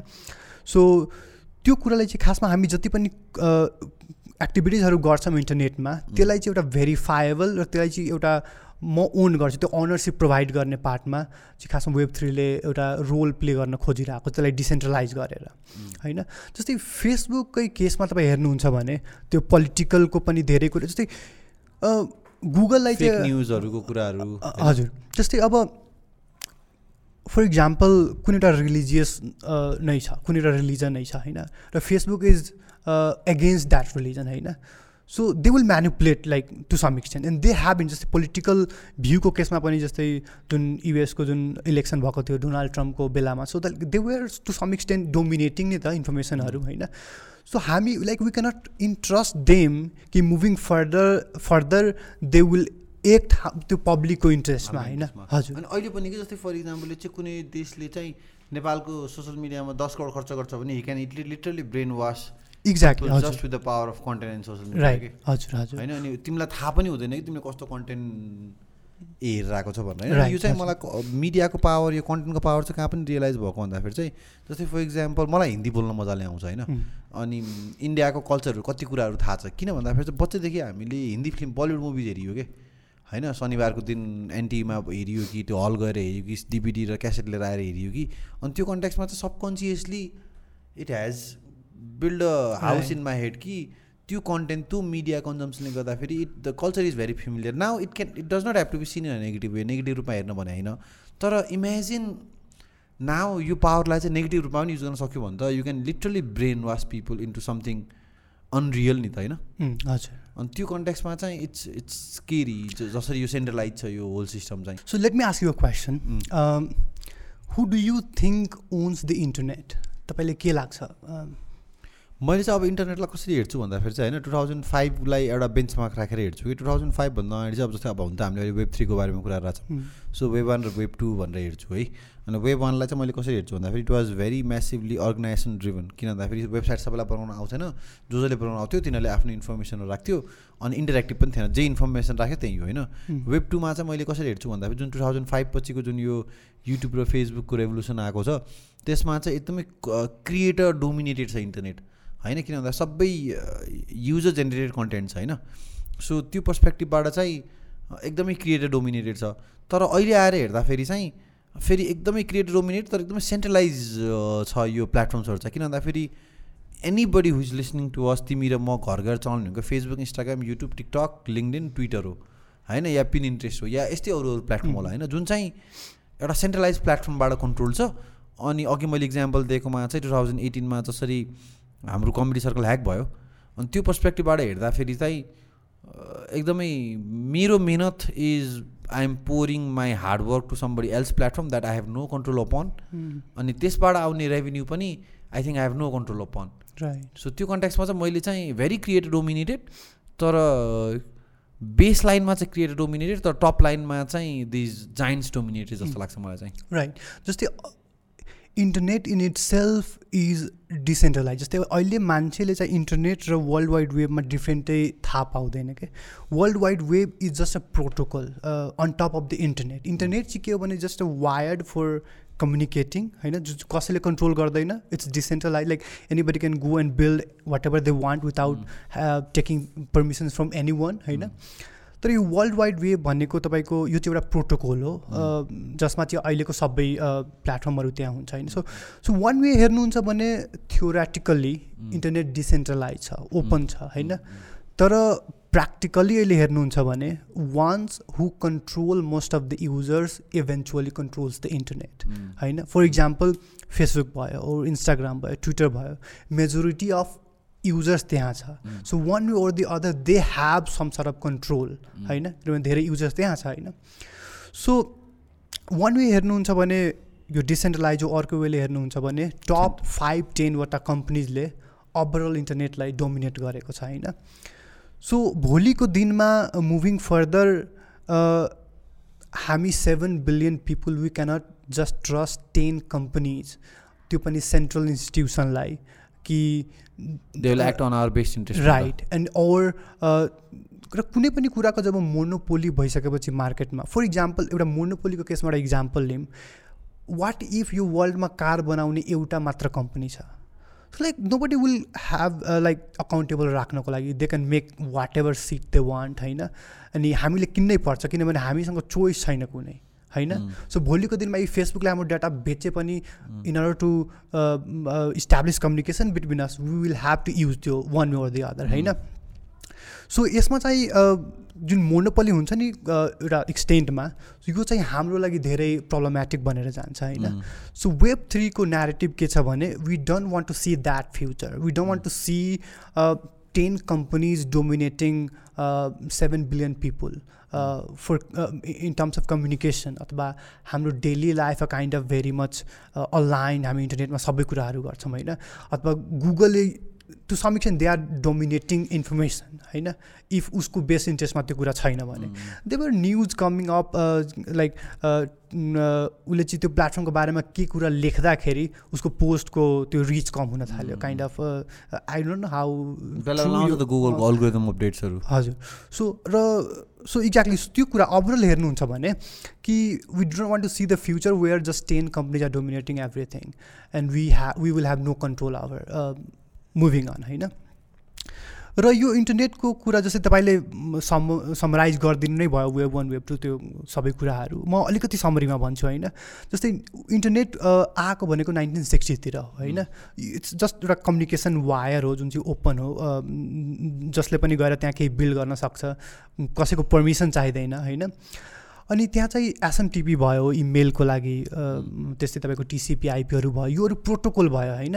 यसलाई चाहिँ कसैले बन्द गर्न सक्दैन होइन? Like there is no way to shut them down यो चाहिँ डिसेन्ट्रलाइज हो ओपन हो nobody can shut them down र त्यसपछि नाइन्टिन सेभेन्टी वानतिर आएर they was a person name Tim Berners Lee होइन उहाँ चाहिँ ब्रिटिस कम्प्युटर साइन्टिस्ट हुनुहुन्थ्यो अनि सर्न भन्ने अर्गनाइजेसनमा काम गर्नुहुन्थ्यो। अनि सर्नमा काम गर्दाखेरि त्यो सर्न कस्तो अर्गनाइजेसन थियो भने इन्स्टिट्युट के भन्छ रिसर्च साइन्टिस्ट र एकाडेमियाहरूको बिच एउटा त्यो रिसर्चको पार्टहरूमा उनीहरूले काम गर्थ्यो होइन। सो अब जस्तै साइन्टिस्टहरूले रिसर्च गरेको कुरा कम्युनिकेट गर्न धेरै इजी धेरै गाह्रो हुन्थ्यो त्यो बेलामा होइन। सो टिम बर्नर्सले तपाईँको के इन्भिजन गर्यो भने what if you can build a protocol जहाँ चाहिँ कम्युनिकेसनलाई झन् इजी बनाउन सकिन्छ होइन? अब पहिला कस्तो थियो भने तपाईँको डिफ्रेन्ट कम्प्युटर अपरेट गर्नलाई तपाईँले डिफ्रेन्ट टेक्निकल स्किलहरू चाहिन्थ्यो होइन? So it was easier to ask you something over a coffee than to go and check अर्को कम्प्युटर खोलेर होइन? र इमेलिङमा त्यतिको फिजिबल थिएन। सो टिम बर्नर्सले इन्भेन्टेड थ्री टेक्नोलोजी तिनवटा कुरा। एउटा एचटिएमएल अर्को तपाईँको हाइपर टेक्स ट्रान्सफर प्रोटोकल र अर्को चाहिँ युआरआई यो तिनवटा त्यो गरेर यसले चाहिँ युआरआई त्यसलाई चाहिँ युनिफर्म रिसर्च इन्डिकेटर भन्छ जुन युआरएल हुन्छ नि त्यही हो हजुर। सो त्यो बनाइसकेपछि वर्ल्ड वाइड वेबको खासमा त्यहाँबाट सुरुवात भएको तपाईँको डिफ्रेन्ट पेजेसलाई चाहिँ हाइपर लिङ्कको थ्रु त्यो इन्फर्मेसन एक्सेस गर्नलाई इजी बनाएको हो। त्यो सर्नमा काम गर्दा गर्दै उसले बनाएको थियो यो कुरा। Then he saw a broader impact यसको होइन? And he always wanted that to be open standard protocol for everyone to use होइन? कसैले लाइक डोमिनेट नगरोस् होइन? कसैको कन्ट्रोलमा नहोस् होइन? सो सनसँग त्यो एग्रिमेन्ट गरेर त्यसलाई चाहिँ ओपन सोर्स गरिदियो होइन? तर बिस्तारै जाँदै जाँदा अगाडि अब के हुन्थ्यो भने यहाँ चाहिँ त्यो वेब वान कस्तो हुन्थ्यो भने इट वाज रिड ओन्ली जस्तै म्यागजिन जुन छ नि म्यागजिनमा अब कुनै एउटा न्युज छ you can just go and put that into web अरू इन्टरेक्ट एक्ज्याक्टली हजुर। यु क्यानट क्रिएट अब। हजुर। भेरी लिमिटेड टु अर्गनाइज अनि तपाईँले to be a creator you have to have technical स्किल्सहरू धेरै। Right and you have to have you have to maintain you own database to some extent होइन? हजुर right तर अब techno technological advancement हुँदै जाँदा एचटिएमएलको different version आयो तपाईँको एज्याक्स आयो जुन वेबलाई इन्टरेक्टिभ इन्टरेक्टिभ बनाउनको लागि जस्तै जाभा स्क्रिप्टहरूको त्यो हुन थाल्यो। So at that point in time around ninety नाइन्टिजतिर nineteen ninety फाइभहरूतिर entrepreneurs and startups started to त्यो कुरा एक्सपेरिमेन्ट गर्न थाल्यो होइन। So it was open previously तर अब के भयो यिनीहरूले चाहिँ त्यो टेक्नोलोजीहरू युज गरेर त्यो मोस्ट लाइक इन्टरेक्टिभहरू खतरा युजर एक्सपिरियन्सहरू खतरा युजर इन्ट इन्टरफेसहरू बनाएर प्लेटफर्महरू त्यो त्यहाँबाट बन्न थाल्यो होइन? अनि त्यसले चाहिँ काइन्ड अफ एउटा अपर्च्युनिटी क्रिएट गर्यो for everyone not just to read or not just to see the content but uh, to create or to participate in one or the other. So wave one भनेको तपाईँको read only थियो can only read अनि धेरै लिमिटेसन्सहरू थियो. Technological limitation पनि थियो र participate गर्ने लिमिटे लिमिटेसनहरू पनि धेरै थियो. र टु थाउजन्डदेखि तपाईँको टु थाउजन्ड फाइभ अराउन्डतिर यसले काइन्ड अफ सोसल मिडियाको वे भन्छ होइन? वेयर तपाईँको not only you can read but you can write uh, you can you can create create you can interact होइन जुन चाहिँ जाबा स्क्रिप्टहरूले टेक्नोलोजिकल एडभान्समेन्ट हुँदा त्यो हुँदै गयो होइन बट वान वे टिम बर्नर्सले वाज अलवेज अफ्रेड कि इफ यसको इन्भेन्सन रङ ह्यान्डमा गयो भने it would be very dangerous for the whole world and which is happening to be true अहिले होइन? र ऊ चाहिँ अहिले पनि एडभोकेट गर्छ उसको आफ्नै डिफ्रेन्ट फाउन्डेसनहरू छ त्यहाँबाट सेमेन्टिक वेबको लागि कामहरू गरिरहेको छ। सो वेब टूमा के गर्यो भने डिफ्रेन्ट प्लेटफर्महरूले आयो र इन्टरनेटबाट उसलाई हटाएर युजर्सहरूले आफ्नो प्लेटफर्ममा लग्यो होइन? फेसबुक एक्ज्याक्टली राइट हजुर। त्यो हजुर। सो के उसले चाहिँ खासमा इन्टरनेटबाट हटाएर आफ्नो प्लेटफर्ममा मान्छेहरूलाई बढी इङ्गेज गराउन थाल्यो होइन? अनि त्यहाँ भइसकेपछि के गर्यो भने तपाईँको त्यसपछि तपाईँको एडभर्टाइजिङ बिजनेस मोडलको त्यो भयो। अनि त्यहाँबाट दे स्टार्टेड टु म्यानिपुलेट त्यो युजरको डेटाहरू धेरै कलेक्ट गरेर त्यसलाई एक हिसाबले एनालाइज गरेर अझै धेरै इन्ट्रेक्टिभ फिचर दियो। जुन चाहिँ was more addictive more engaging अनि त्यसको सट्टामा हाम्रो डेटालाई चाहिँ हामी कम्प्रोमाइज गर्न थाल्नु पऱ्यो होइन? So they started making a lot of money out of selling अब डेटा टु एडभर्टाइजर त्यो एडभर्टिजमेन्ट बिजनेस मोडलबाट अनि यो हुँदै जाँदा जस्तै अब वेब टूको प्रब्लम चाहिँ के हो भने जस्तै हामी अगाडि पनि डिस्कस गऱ्यौँ डोमिनेट गर्ने कुरा मेबी त पोलिटिकल कुरा हुनसक्छ रिलिजियस कुरा हुनसक्छ र हाम्रो डेटा क्रिटिकल डेटाहरूलाई एडभर्टिजर एडभर्टिजमेन्ट्सहरूको लागि सेल गर्ने पार्ट भयो। सो यो वेले के भयो भने र अर्को कुरा चाहिँ के हो भने तपाईँको त्यहाँ जति पनि मान्छे क्रिएट गरिरहेको छ अथवा जति पनि मान्छे जस्तै त्यसलाई अगाडि बढ्नको लागि आफ्नो टाइम इफोर र इन्भेस्टमेन्ट लगाइरहेको छ they are getting very less out of their creation for example युट्युबको केसमा तपाईँ हेर्नुहुन्छ भने देयर आर धेरै कम creator who makes millions of dollar like तपाईँको एभ्री इयर होइन? लङ टेल क्रिएटर्स बेसी छन् कि? Does not make much right हजुर। But still they put effort तर उसले चाहेको अब जस्तै मेरो कन्टेन्ट जतिको पनि इन्फर्मेटिभ भए पनि इफ इट इज त्यो उसको एल्गोरिदममा अलाइन भएन ओर त्यो भएन भने I think I may not able to grow त्यहाँ होइन? अथवा कसैले मात्र अब युट्युब टु सम एक्सटेन्ट यस्तो भयो कि पिपुल ओन्ली प्रेफर त्यो एङ्ग्री हुने खालको कन्टेन्टहरू भने then if I am making something good then I think I might not able to perform best होइन? प्लस युट्युबको अल्गोदम पनि कस्तो हुन्छ भन्दाखेरि चाहिँ it decides what the majority of people want and what the majority of people want might not be might not address एउटा सानो niche कम्युनिटीले के खोजिरहेको छ भन्ने कुरामा होइन? अनि त्यहाँ चाहिँ हाउ इन्टरनेट इज सेपिङ भन्ने कन्ट्याक्समा चाहिँ मलाई कस्तो लाग्छ भन्दाखेरि it's going to be a niche driven internet internet चाहिँ एकदमै niche niche niche niche niche हुनेवाला छ। कम्युनिटीले चलाउनेवालाहरू छन् होइन? सो त्यो कन्ट्याक्समा चाहिँ कतिपय पर्सपेक्टिभमा चाहिँ I think maybe what everybody wants is not what a limited people want त्यसले गर्दाखेरि चाहिँ लिमिटेड पिपलको निड केटर भएन कि? राइट यसलाई चाहिँ समरीमा बुझ्दाखेरि नो म्याटर हाम हामी के चाहन्छौँ होइन एक्ज्याक्टली युट्युबले के गर्दाखेरि they could engage us or maybe युट्युबले के गर्दाखेरि they could make most out of our work or they could make generate more revenue for for them self होइन? तर यसो हो नि त कुनै पनि प्लेटफर्मले चाहिँ गर्न खोजेको चाहिँ के भन्दाखेरि चाहिँ सकेसम्म तिमीलाई उसको प्लेटफर्ममा चाहिँ बेसी समयसम्म राख्न खोजिरहेको हो। तिमीलाई उसको प्लेटफर्ममा बेसी समयसम्म उसले कसरी राख्न सक्छ भन्दाखेरि जब तिमीलाई इङ्गेजिङ हुने कुरा राख्छ होइन? अब तिमीलाई इङ्गेजिङ हुने कुरा राख्नको राख्यो भने तिमी यो हुन्छ। So technically it is giving you what you want के it is feeding you what you constantly voraciously what you want it it's feeding you that तर त्यो चाहिँ आई थिङ्क मासमा गयो जस्तो लाग्छ कि मलाई। त्यो सधैँ मेजोरिटीले जे चाह्यो त्यो भयो कि? निस निस निसले जे चाह्यो त्यो भएन जस्तो लाग्छ कि मलाई चाहिँ। होइन र? अँ त्यस्तो पनि हो। अनि how will they make money if they could not engage majority of the users एकदमै। On the platform so they will always act त्यो वेमा चाहिँ होइन। अब डिस्कसन चाहिँ केमा हो भन्दाखेरि चाहिँ क्रिएटर्स पुटिङ सो मच जस्तै फर इक्जाम्पल यो सबै YouTube Facebook Instagram TikTok LinkedIn हेऱ्यो भने चाहिँ I think ninety nine percent of the content are being created by this independent creators होइन ट्रु अनि इन्डिपेन्डेन्ट क्रिएटर्सले क्रिएट गरेर चलिरहेको प्लेटफर्ममा how come these independent platforms yeah creators are not rewarded in a right approach अनि जहाँ चाहिँ the centralize system is only taking much profit much भन्ने डिस्कसन हो नि त होइन सो अस्ति मैले उसको मार्क जगरबर्गको स्टेटस फलो गरेको थिएँ नि उसले चाहिँ वान अफ द स्टेटसमा उसले के लेखेको थियो भन्दाखेरि चाहिँ Facebook yeah Meta would be releasing email address to email address gathered by a creator of their creator followers के सो कतै कतै यो टसलिङ चाहिँ हुन थालिसकेको जस्तो लाग्छ मलाई चाहिँ होइन? जस्तै for example Joe Rogan moving to Spotify कतिपय प्लेटफर्म्सहरू बाई कोटिङ एउटा certain platforms and moving to other प्लेटफर्म्समा चाहिँ आई थिङ्क अब चाहिँ यस्तो खतरा खतरा क्रिएटर्सहरू आउनु थालिसकेको छन् या क्रिएटर्सहरूले के रियलाइज गरिसकेको छ कि internet is driven by the kind of a content they create so अब चाहिँ if a platform is not respecting us. It does not make sense staying there I rather go into the platform जसले चाहिँ मेरो value बुझ्छ भन्ने होइन. So त्यो कन्ट्याक्समा नै आई थिङ्क एउटा डेटै थियो जब within forty eight hours of Joe Rogan jumping into Spotify स्पोटिफाईको valuation चाहिँ फोर बिलियनले पढेको थियो कि होइन सो त्यो कन्ट्याक्समा क्रिएटर्स हेभ रियलाइज कि they have a power now the tussle is if we have the power if we are the one creating most किन हामीले चाहिँ we are giving most to the platforms भन्ने कन्टेक्समा चाहिँ tussle हो?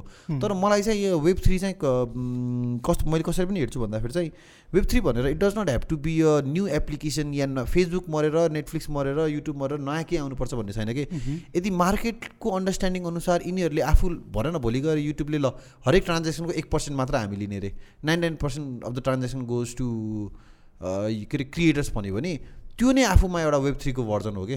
Web three does not have to mean where the old players will have to die the if the old players simply evolve to cater this creators better I think त्यहाँ नै त्यो क्रिएटर्सहरूले चाहिँ ऊ हुन्छ होला कि? किन भन्दाखेरि यसो आएर हेर्दाखेरि चाहिँ टु थाउजन्ड फाइभ पछि क्रिएटर फ्रेन्डली कसरी भएको भन्दाखेरि सोसल्ली क्रिएटर फ्रेन्डली बनाएको पहिला पहिला पनि जस्तै तिम्रो ब्लग त थियो नि त। तिमीले डोमिन लिन मिल्थ्यो होस्टिङ लिन मिल्थ्यो अनि तिमी क्रिएट गरेर तिमीले इमेल एड्रेस ग्यादर गरेर आफ्नो अडियन्स बिल्ड गर्न सक्थ्यौ नि त। तर चाहिँ त्यो त तिमीले मैले गर्न सक्थ्यौँ होला। त्यो तिम्रो र मेरो हाम्रो मम्मी ड्याडीले गर्न सक्नुहुन्थेन कि? मम्मी ड्याडीको लागि चाहिँ टिकटकै इजी भयो कि? युट्युबै इजी भयो फेसबुकै इजी भयो होइन? सो त्यो कन्ट्याक्समा चाहिँ त्यो सेन्ट्रल डिसेन्ट्रलाइज अफ क्रिएटर्स पहिला पनि थियो तर इज थिएन। तर इज यस्तरी आइदियो कि सेन्ट्रलाइज हुन गयो होइन?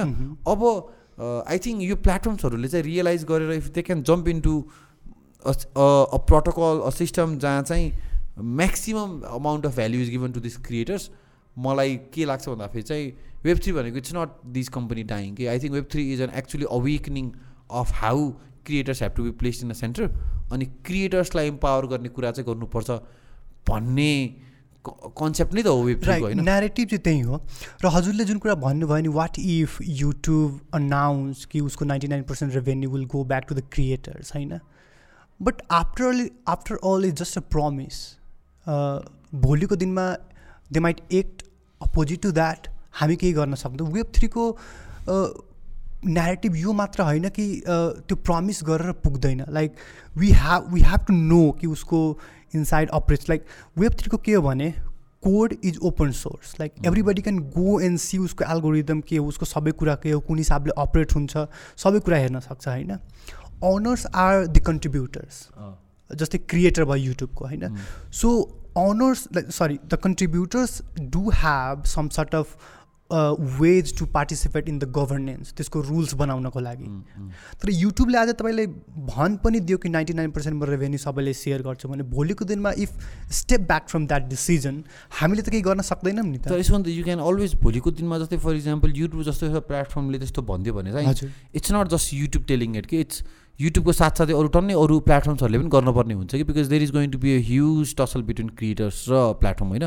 सो त्यो कन्ट्याक्समा यदि कुनै प्लेटफर्मले आफूले गरेको प्रमिसेसहरू मिट गर्दैन भने त people will be jumping to other platform. जसरी Joe Rogan jump jump in हजुर। टु स्पोटिफाई राइट सो त्यो कन्ट्याक्समा चाहिँ I agree I think it's not just about ownership यो ट्रान्सपेरेन्सीको कुरा ओपन सोर्सको कुरा पनि हो. तर चाहिँ would you want build your own social media platform and then start creating content no right no you are more than happy to use a platform that has already been build जुन build भइसकेको छ। अनि त्यसमा चाहिँ तिमीले आफ्नो cut लिएर content बनाउन पायो ऊ गर्न पायो क्रिएसन गर्न पायो र त्यसले चाहिँ तिमीलाई चाहिँ राइट भ्यालु दिन्छ राइट रिवार्ड दिन्छ भने I think you are more happy letting the technical things taken care of के. होइन र? राइट तर हेर्नु यो सेन्ट्रल इन्स्टिट्युसनको पार्टहरू के छ भने जस्तै फर इक्जाम्पल ठिक छ नाइन्टी नाइन पर्सेन्ट उसले भन्यो कि म रेभेन्यू सेयर गर्छु। भोलिको दिनमा अब you are one of the good creator होइन? You're making good amount of money out of that तर भोलिको दिनमा ऊ त्यो डिसिजनबाट स्टेप ब्याक भयो but still you're making good money होइन? यु विल नट लिभ त्यो platform the platform has to get punished and who will punish the creators how will the punish do you I think तिमीलाई लाग्दैन जस्तै for example Joe Rogan jumping from. YouTube to Spotify was some form of punishment to YouTube भोलि गएर त्यस्तो बिस सय दुई सयजना क्रिएटर्सहरूले निस्क्यो भने युट्युबमा त के भएर why will people be watching it right तर तपाईँ बिग क्रिएटरको कन्टेक्स्टमा भयो छोड्दाखेरि त्यो प्लेटफर्मलाई एफेक्ट पर्छ होइन but still there will be धेरैजना होइन स्मल क्रिएटर्स स्मल क्रिएटर्सहरू त्यो त अपर्च्युनिटी खोजिहाल्छ नि त त्यहाँ होइन। Mm. त्यो सबैको त कन्सेन्सस हुँदैन कि सबैजनाले एकैचोटि गएर छोडौँ। तपाईँ फेरि सिफ्ट गर्नु भयो भने पनि तपाईँ फेरि त्यस्तै सेन्ट्रल अथोरिटी कहाँ जानुहुन्छ? Exactly the main problem is in case तपाईँ युट्युबको पोलिसीबाट सहमत हुनुहुन्न भने and you want to switch to other platform then you will not have the assets or the followers or the everything that you created on YouTube on the other platform तपाईँले अर्को प्लेटफर्ममा स्क्राचबाट सुरु गर्नुपर्ने हुन्छ। तर वेब थ्रीको केसमा के हुन्छ भने सबै कुरा एउटा डिसेन्ट्रलाइज एउटा प्रोटोकल बेस्डमा हुन्छ। र फर इक्जाम्पल वेब थ्रीको एउटा युट्युब छ। अनि एउटा युट्युबमा तपाईँ युआर क्रिएटिङ कन्टेन्ट र ऊ ऊ त्यो त्यसमा कुनै इस्यु भयो भने you can take all your asset from that chain and then you can transfer everything to an another chain त्यो फलोवर्स होस् तपाईँको सबै क्रिएसन्सहरू सबै ट्रान्सफर गर्न सक्नुहुन्छ। जुन वे अहिलेको वेब टूको केसमा हामी गर्न मिल्दैन त्यो कुराहरू। होइन I'm really bullish on lot of things जस्तै फर इक्जाम्पल क्रिएटरले चाहिँ सबभन्दा बेसी भ्यालु पाउनुपर्छ। मेरो डेटाको ओनरसिप चाहिँ मसँग हुनुपर्छ। यति डेट मेरो डेटालाई मोनिटाइज गरिएको छ भने त्यसबाट म्याक्सिमम् भ्यालु चाहिँ मैले पाउनुपर्छ। मेरो हेल्थ डेटाहरू कसैसँग हुनु हुँदैन। होइन सो त्यो कुरामा चाहिँ प्रिटी मच बुलिस तर के कुरा चाहिँ पनि लाग्छ भन्दाखेरि चाहिँ आई थिङ्क द होल क यो कहिलेकाहीँ यो मलाई यो क्रिप्टो हरू चाहिँ इट्स अ पोलिटिकल कन्सेप्ट जस्तो लाग्छ कि it's less of a technical concept more of a political concept of how the world should look like how the world should operate how the financial model in the world should perform होइन? अनि त्यो कन्ट्याक्समा चाहिँ it's a tussle between centralize कि decentralize जस्तो लाग्छ कि? Correct me fam रङ होइन? अनि यो सबै सेन्ट्रलाइज र डिसेन्ट्रलाइजको टसलको कन्ट्याक्समा चाहिँ I am all okay having few things centralize I don't want everything decentralize कि सबै कुरा डिसेन्ट्रलाइज भयो भने मेबी मेरो मलाई झन् गाह्रो हुन्छ होला। किन decentralize come with its own disadvantage होइन स्लोनेस होइन फास्ट हुँदैन। Centralize are much more faster होइन इमेजिन गर जस्तै फर इक्जाम्पल यो होल गभर्मेन्ट नै जस्तै डेमोक्रेसी छ डेमोक्रेसी अहिले हाम्रो कस्तो छ भन्दा रिप्रेजेन्टेटिभ डेमोक्रेसी हो कि? जस्तै for example it's not us who makes decision नि त हामीले हामीलाई रिप्रेजेन्ट गर्ने मान्छेले डिसिजन लिएर हो नि त। सो इमेजिन गर भोलि गएर हरेक डिसिजन सफ्टवेयरको हिसाबबाट टेक्नोलोजीको हिसाबबाट हरेक सानो सानो डिसिजन गर्नको लागि चाहिँ नेपालभरिको मान्छेसँग चाहिँ कन्सेन्सस लिनुपर्ने रे। सुन्दा त वा हो इट्स भेरी डिसेन्ट्रलाइज होइन? म घरमा बसेर बटन दबाएर भैँसीपाटीको रोड बनाउने कि नबनाउने भनेर भन्छु। तर आई थिङ्क त्यसको डिसएडभान्टेज चाहिँ के छ भन्दाखेरि चाहिँ त्यो रिप्रेजेन्टल रिप्रेजेन्टेसनल डेमोक्रेसीले चाहिँ के पावर दिने भन्दाखेरि एउटा one person can make a decision quite quite fast now the only problem is उसलाई कसरी एकाउन्टेबल बनाउने भन्ने कुरा हो होइन? राइट सो त्यो कन्टेक्समा चाहिँ सबै कुराहरू चाहिँ डिसेन्ट्रलाइज सेन्ट्रल सेन्ट्रलाइज या सबै कुराहरू चाहिँ डिसेन्ट्रलाइज भन्ने कन्टेक्समा चाहिँ म चाहिँ ब्यालेन्स हो जस्तो लाग्छ कि? ब्राइट ब्यालेन्स होइन? आई एग्री त्यो पार्टमा किनभने डिसेन्ट्रलाइजेसनको आफ्नो एउटा ड्रब्याक छ होइन? र डिसेन्ट्रलाइजेसन कम्प्लिटली डिसेन्ट्रलाइज भन्दा पनि देयर निड टु बी एउटा इक्विलिब्रियम अथवा बाइलेन्स होइन? कुन कुरा जस्तै म कुनै सर्भिस युज गरिरहेको छु भने आई निड टु नो त्यो कसरी अपरेट त्यो ट्रान्सप्यारेन्सी चाहियो कमसेकम होइन? Or the the kind of contribution I'm giving to that platform I need to have त्यो भ्याल्यु ब्याक टु मी होइन? त्यो कुरा हुनुपर्छ. देयर आर सर्टेन थिङ्स जुन कुरा चाहिँ डिसेन्ट्रलाइज हुनुपर्छ जस्तो लाग्छ नि there are so many narratives कि कम्प्लिटली वेब थ्री भन्दा पनि there should be web two point five for next couple of decades होइन? जुन चाहिँ तपाईँको दुबईको इक्विलिब्रियममा काम गर्छ होइन? कुन कुरा डिसेन्ट्रलाइज गर्नुपर्ने कुन कुरा सेन्ट्रलाइज भए पनि हुन्छ होइन?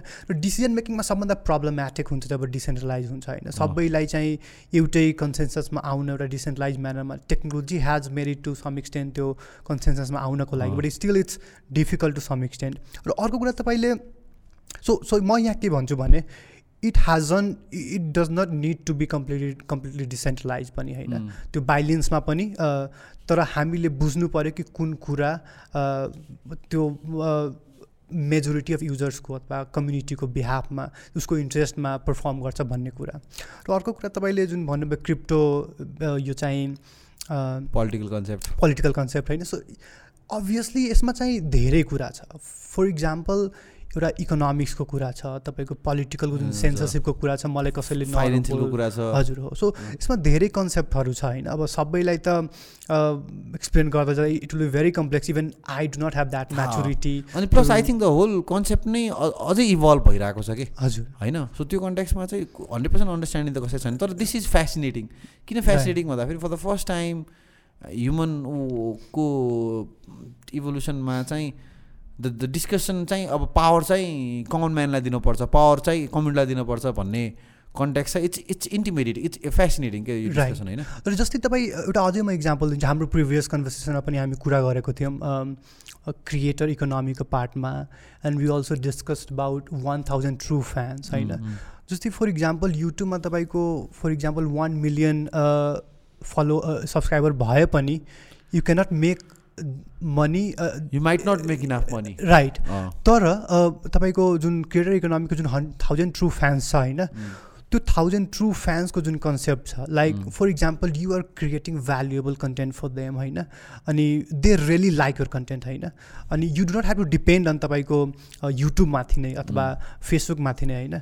You gather their email for example तपाईँको एउटा न्युज लेटर हुनसक्छ like you now have permission to send them त्यो भ्यालुएबल रिसोर्सेसहरू यो प्याट्रियन छ नि थाहा तिमीलाई हजुर हजुर। That's exactly what it does exactly अनि त्यसमा के हुन्छ फर इक्जाम्पल तपाईँको वान थाउजन्ड फ्यान मात्र छ लाइक वान थाउजन्ड राम्रो फ्यान छ तपाईँको कन्टेन्ट लभ गर्छ and you make a really useful content for them and what if they pay just five dollar every month so one thousand like around five thousand dollar you can make every month होइन five five five dollar every month भनिसकेपछि अब तिम्रो one थाउजन्डले चाहिँ five hundred dollar every month five dollar मात्र मानौँ न for five example dollar every month भनेपछि कति भयो तिम्रो twelve months five into thousand five sixty dollar year भयो होइन? फाइभ डलर एभ्री मन्थ भनेपछि तपाईँको वान थाउजन्ड मान्छेले पाँच पाँच डलर दियो भने ओके तपाईँको मन्थली बेसिसमा तपाईँको फाइभ थाउजन्ड डलर भयो भने त तपाईँको कम्युनिटीबाट होइन।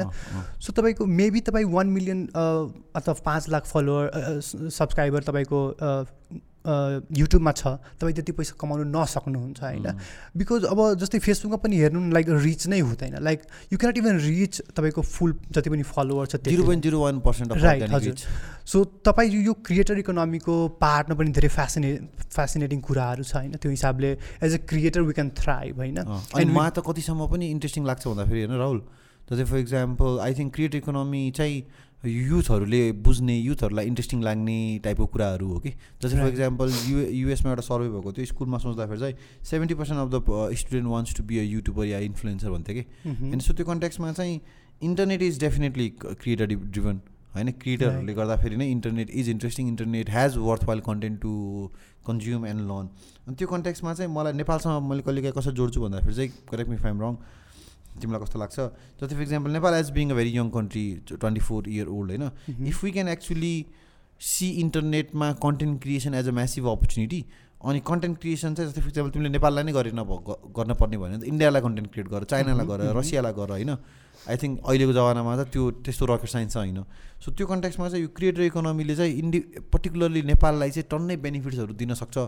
नेपालीहरूलाई चाहिँ टन्नै बेनिफिट्सहरू दिन सक्छ इफ राइट टाइममा चाहिँ if this youth can understand the power of content. अनि how do we create content इन्टरनेटमा so that we can make money out of it yeah we can monetise it भन्ने कुरा बुझ्यो भने चाहिँ I think creator economy has so much to offer Nepali demographic युथलाई जस्तो लाग्छ मलाई अफकोर्स लाइक जस्तो तपाईँले भने नि like you do not have to be a YouTube creator नै।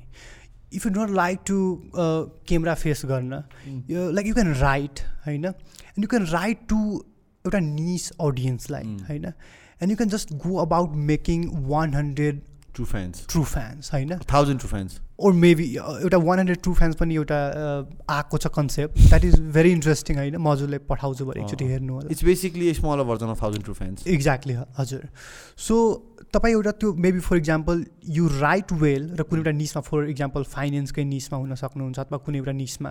अनि यु क्यान राइट तपाईँ यु क्यान गो लिङ्कडिनमा गएर तपाईँ ज जस्तै म when I was starting to learn web थ्रीको कुराहरू I started creating content on LinkedIn अनि त्यसपछि अनि म धेरै कुराहरू आई वाज भेरी रङ लिङ्कडिनमा पोस्ट गर्दा किनभने people use to comment shout out कि the heck you're talking like यस्तो पनि कुरा युआर रङ अनि त्यसपछि उसले कमेन्टमा आफ्नो पर्सपेक्टिभ दिन्थ्यो I I use to connect त्यो कुराहरू and I use to go in research even in in deeper way अनि त्यो कुरा त एक त मलाई नलेजमा पनि त्यो गर्यो होइन इन्हान्स गर्यो र अर्को कुरा if I start my newsletter today I think all have some sir त्यो पेड सब्सक्राइबर म ल्याउन सक्छु। किनभने I am very much consistent with creating value होइन?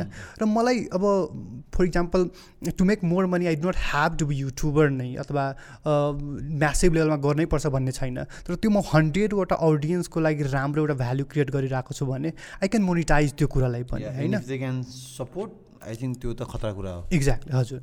सो त्यो वेले मलाई के लाग्छ भने one way or the other we all have to experiment with this यो क्रिएटर इकोनोमीको पार्टमा कन्टेन्ट कुनै फर्ममा इट कुड बी सानो कन्टेन्ट माइक्रो कन्टेन्ट सोसियल मिडियामा होस् अथवा you can go on YouTube अथवा डिफ्रेन्ट वेज छ होइन? I think it gives a great sense of pleasure त्यो आफूले इन्ट्रेस्ट भएको कुरा एउटा काइन्ड अफ डिफ्रेन्ट वेमा क्रिएट गरेर when you put that on the internet and when people when you when people are benefiting from that to some extent then it gives you a great pleasure अनि त्यो सँगसँगै monetise त्यो they reward त्यो पार्टलाई I think यो धेरै कुराहरू चाहिँ मलाई मैले उयो भनि पनि रहेको हुन्छु के पनि भनिरहेको हुन्छु भन्दाखेरि चाहिँ internet is going to be community driven के अब चाहिँ जस्तो for example you can not be जस्तै अबको दिनमा चाहिँ मार्केटिङ ब्रान्डिङ या सेल्स चाहिँ तिम्रो कम्युनिटीबाट आउने हो। होइन? So you have to start creating community around यो बिजनेस होइन?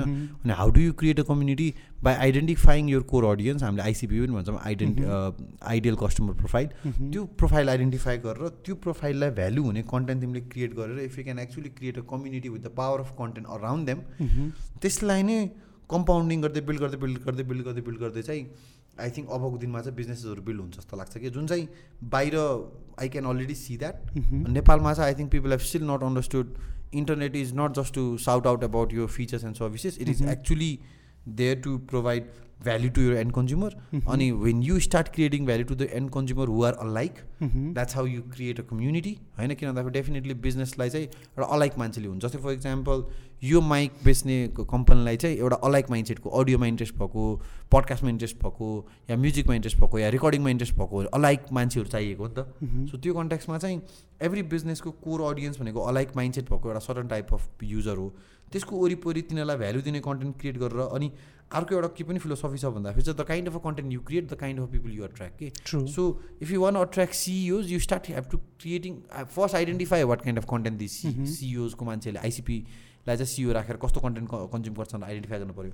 F in and if you can simply start creating यस्तो form of content targeting these niche people होइन you have started to create a community around के त्यसलाई कसरी monetise गर्ने त्यसलाई कसरी ग्रो गर्ने त्यसलाई कसरी असिस्ट गर्ने त्यसमा कसरी भ्यालु एड गर्ने भन्ने कुरा चाहिँ I think that's that's how internet is going to shape up होइन? अनि आई थिङ्क यो कुरा चाहिँ again it it really matches with web थ्रीको कुरा. It really matches with community yeah it has to be control by the people भन्ने या क्रिप्टोको कुराहरू होइन?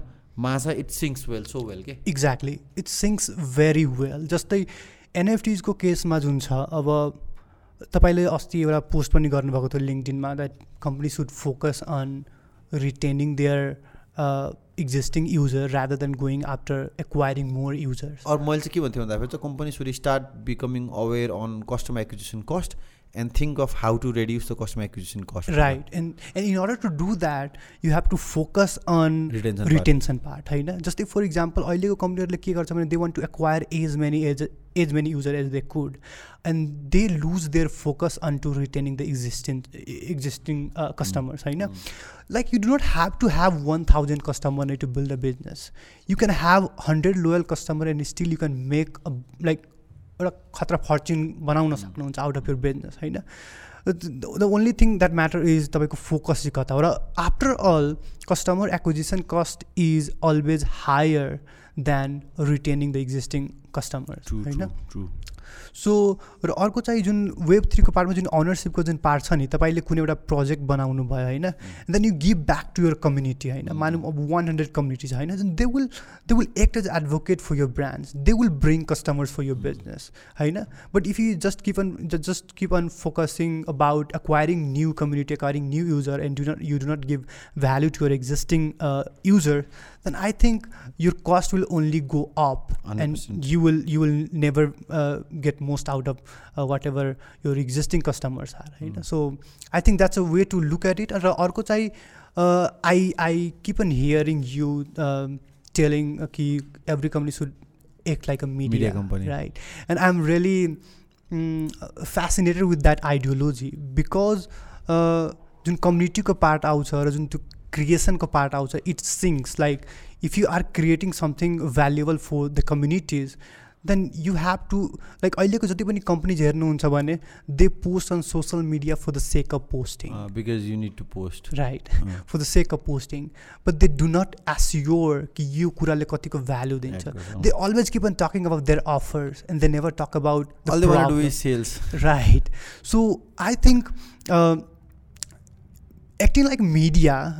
Simply means uh, you have to bring uh, content or, or create content that provides value to your customer uh, to some extent होइन? अँ, अनि तिमीले पास्टमा पनि हेऱ्यो भने चाहिँ होइन पास्टको सबै मिडियाजहरू चाहिँ आर कम्युनिटी सपोर्टेड के? जस्तै फर इक्जाम्पल एउटा कम्युनिटीलाई टार्गेट गरेर त्यसले त्यो मिडियाले चाहिँ कन्टेन्ट क्रिएट गर्छ इन्फर्मेसन दिन्छ अनि त्यो कम्युनिटीको ब्रान्ड्सहरू बिजनेसहरू कम्युनिटीले चाहिँ एड दिएर सपोर्ट गर्छ कि? अनि that's how it it's traditionally पनि मिडियाहरू चाहिँ ऊ- भएको छ कि अहिले पनि सब्सक्रिप्सन भनेको स कम्युनिटीले चाहिँ सपोर्ट गरेर आउँदैन. सो त्यो कन्ट्याक्समा चाहिँ मलाई चाहिँ every company has to act like a media company भन्ने कुरा किन पनि सिङ्स वेल्स भन्दाखेरि चाहिँ if the future is community if अबको दिनमा चाहिँ every other business has to start their own community cater their own community or be an active player on some form of कुनै एउटा कम्युनिटीमा. एक्टिङ लाइक मिडिया चाहिँ sings so well किन भन्दाखेरि चाहिँ पास्टको मिडिया कम्पनीजहरू पनि कम्युनिटी सपोर्टेड थियो कि कम्युनिटीलाई नै ग्यादर गरेर कम्युनिटीलाई नै भ्यालु दिएर कम्युनिटीलाई नै इन्फर्मेसन दिएर ऊ ग्रो भएको हो नि त. सो त्यो सन्दर्भमा चाहिँ आइएम अ बिग बिलिभर कि every company has to act like a media company होइन अनि त्यो कुरा चाहिँ to make this thing more louder I I also thought of starting a blog so मैले last week I. But a domain act like. Media dot com. So I'm thinking of writing. Creating monologues. आफूलाई feel भएको कुराहरूमा. अनि अर्को कस्तो लाग्यो भन्दाखेरि चाहिँ अब act like a media company भन्ने कतिपय कन्ट्याक्समा चाहिँ मैले यहाँ लोकल अर्गनाइजेसन कम्पनीजहरूलाई पिच गरेर आएको छु. तर यही कुराहरू चाहिँ बाहिरको कम्पनीहरूले गरेको देख्दाखेरि चाहिँ वाट आई नो एउटा के एउटा भ्यालिडेसन भएको छ कि ए हामीलाई थाहा भएको आइडिया त यो लोकल कम्पनीलाई मात्र युज हुँदैन कि यो ग्लोबल कम्पनीलाई पनि युज हुनसक्छ होइन so. How do I make my idea more vocal more louder भन्ने कन्ट्याक्समा चाहिँ maybe I can start from a blog. होइन where it where I'll be creating content targeting to global audience so त्यो पर्सपेक्टिभबाट चाहिँ एउटा साइड हसलको रूपमा चाहिँ सुरु गर्न खोजिरहेको छु किन भन्दाखेरि आई ट्रुली बिलिभ यदि अहिले यो पोइन्ट अफ टाइममा चाहिँ if new companies can act like a media company आफ्नो डोमेनमा the. Chances of replacing this old traditional कम्पनीजहरू चाहिँ इज सो मच हायर कि. And if these old companies don't realize. I think they is only loss जस्तो लाग्छ मलाई Right. And if you create content in a way that resonate with the problems your consumers have, then you will get to bring, uh, you will get to form a different level of bond between Mm. them. होइन? एकदम And even though to some extent you did some mistakes or you are expensive, still they are gonna choose you. Uh, Mm. अरूभन्दा मार्केटमा अरू जति भए पनि होइन so it's more about building त्यो बन्ड जस्तो लाग्छ Mm. कन्टेन्टबाट अनि अनि this is this is very connected with web three पनि कि किन भन्दाखेरि अबको दिनमा चाहिँ if businesses are building communities होइन they would definitely want. To own the community होइन? पहिला पहिला पो हामी इन्डिभिजुअल क्रिएटर थियौँ। तर अब चाहिँ बिजनेसेसहरू विथ हाई रिस्क क्यापिटल तिम्रो कम्युनिटी बनाइरहेको छ भने त they would definitely want to own the community to right so it syncs well के web three create economy web थ्रीको body narratives creator इकोनोमीमा धेरै सिङ्क हुन्छ। जस्तै फर इक्जाम्पल तपाईँ एउटा फेसबुक ग्रुप बनाउनु भएको छ and you love playing Chess. Chess for example होइन? त्यहाँ अब मानौँ फिफ्टी थाउजन्ड मेम्बर्स छ होइन? But you do not have any control over त्यो फेसबुक ग्रुपमाथि होइन? तर त्यो कम्युनिटी मानौँ फर इक्जाम्पल एन्ड देन तपाईँको त्यो गभर्नेन्स बनाउने केही रुल्स बनाउने त्यसमा there is no way to establish त्यो कन्सेन्सस होइन त्यहाँ? सबैलाई इक्वली मेबी तपाईँ एडमिन भए पनि यु माइट नट एक्ट सबैको बिहाफमा होइन? सो वेब थ्रीमा कस्तो हुन्छ भने त्यो एउटा इन्फ्रास्ट्रक्चर हुन्छ द्याट अलाउ अस टु त्यो कम्युनिटीलाई कसरी मोनिटाइज गर्ने त्यो कम्युनिटीलाई कसरी गभर्न गर्ने होइन? सो अहिले तपाईँको फेसबुकमा तपाईँ त्यति मिहिनेत गर्नुभयो त्यति एउटा ठुलो कम्युनिटी बनाउनु भयो but eventually if you leave Facebook or Facebook kick out you out of their platform then you are left with zero you have Nothing. Nothing right but web थ्रीको पार्टमा के हुन्छ भने nobody can do that you can take away पनि but if you have त्यो community everybody will work to secure त्यो कुरालाई होइन? And everybody will work to to त्यो सबैको इन्ट्रेस्टमा काम गर्ने। त्यो चाहिँ बाई डिजाइन नै त्यो कुरा छ होइन? सो आई थिङ्क वेब थ्रीको त्यो पनि पार्ट इज भेरी फेसिनेटिङ तर क्रिएटर इकोनोमीबाट धेरै नै सिङ्क हुन्छ यो। कुराहरू। तिमीले यो ख्याल गरेको चाहिँ छैनौ होइन? यो क्रिप्टोको कम्युनिटीको कतिपय कन्सेप्टहरू चाहिँ इट्स सो मच सिमिलर हाम्रो यो नेपालको सहकारी वनमा के? सहकारी वनको चाहिँ एउटा संसारकै वान अफ द एकदमै फेमस अप्रोच हो होइन जहाँ चाहिँ वन चाहिँ एउटा सहकारी एउटा कम्युनिटीलाई दिएको छ त्यो कम्युनिटीले नै टेक केयर गर्छ त्यो कम्युनिटीले नै काट्छ त्यो कम्युनिटीले नै के अरे ग्रो गर्छ त्यो कम्युनिटीले नै त्यसको फाइदा लिन्छ होइन।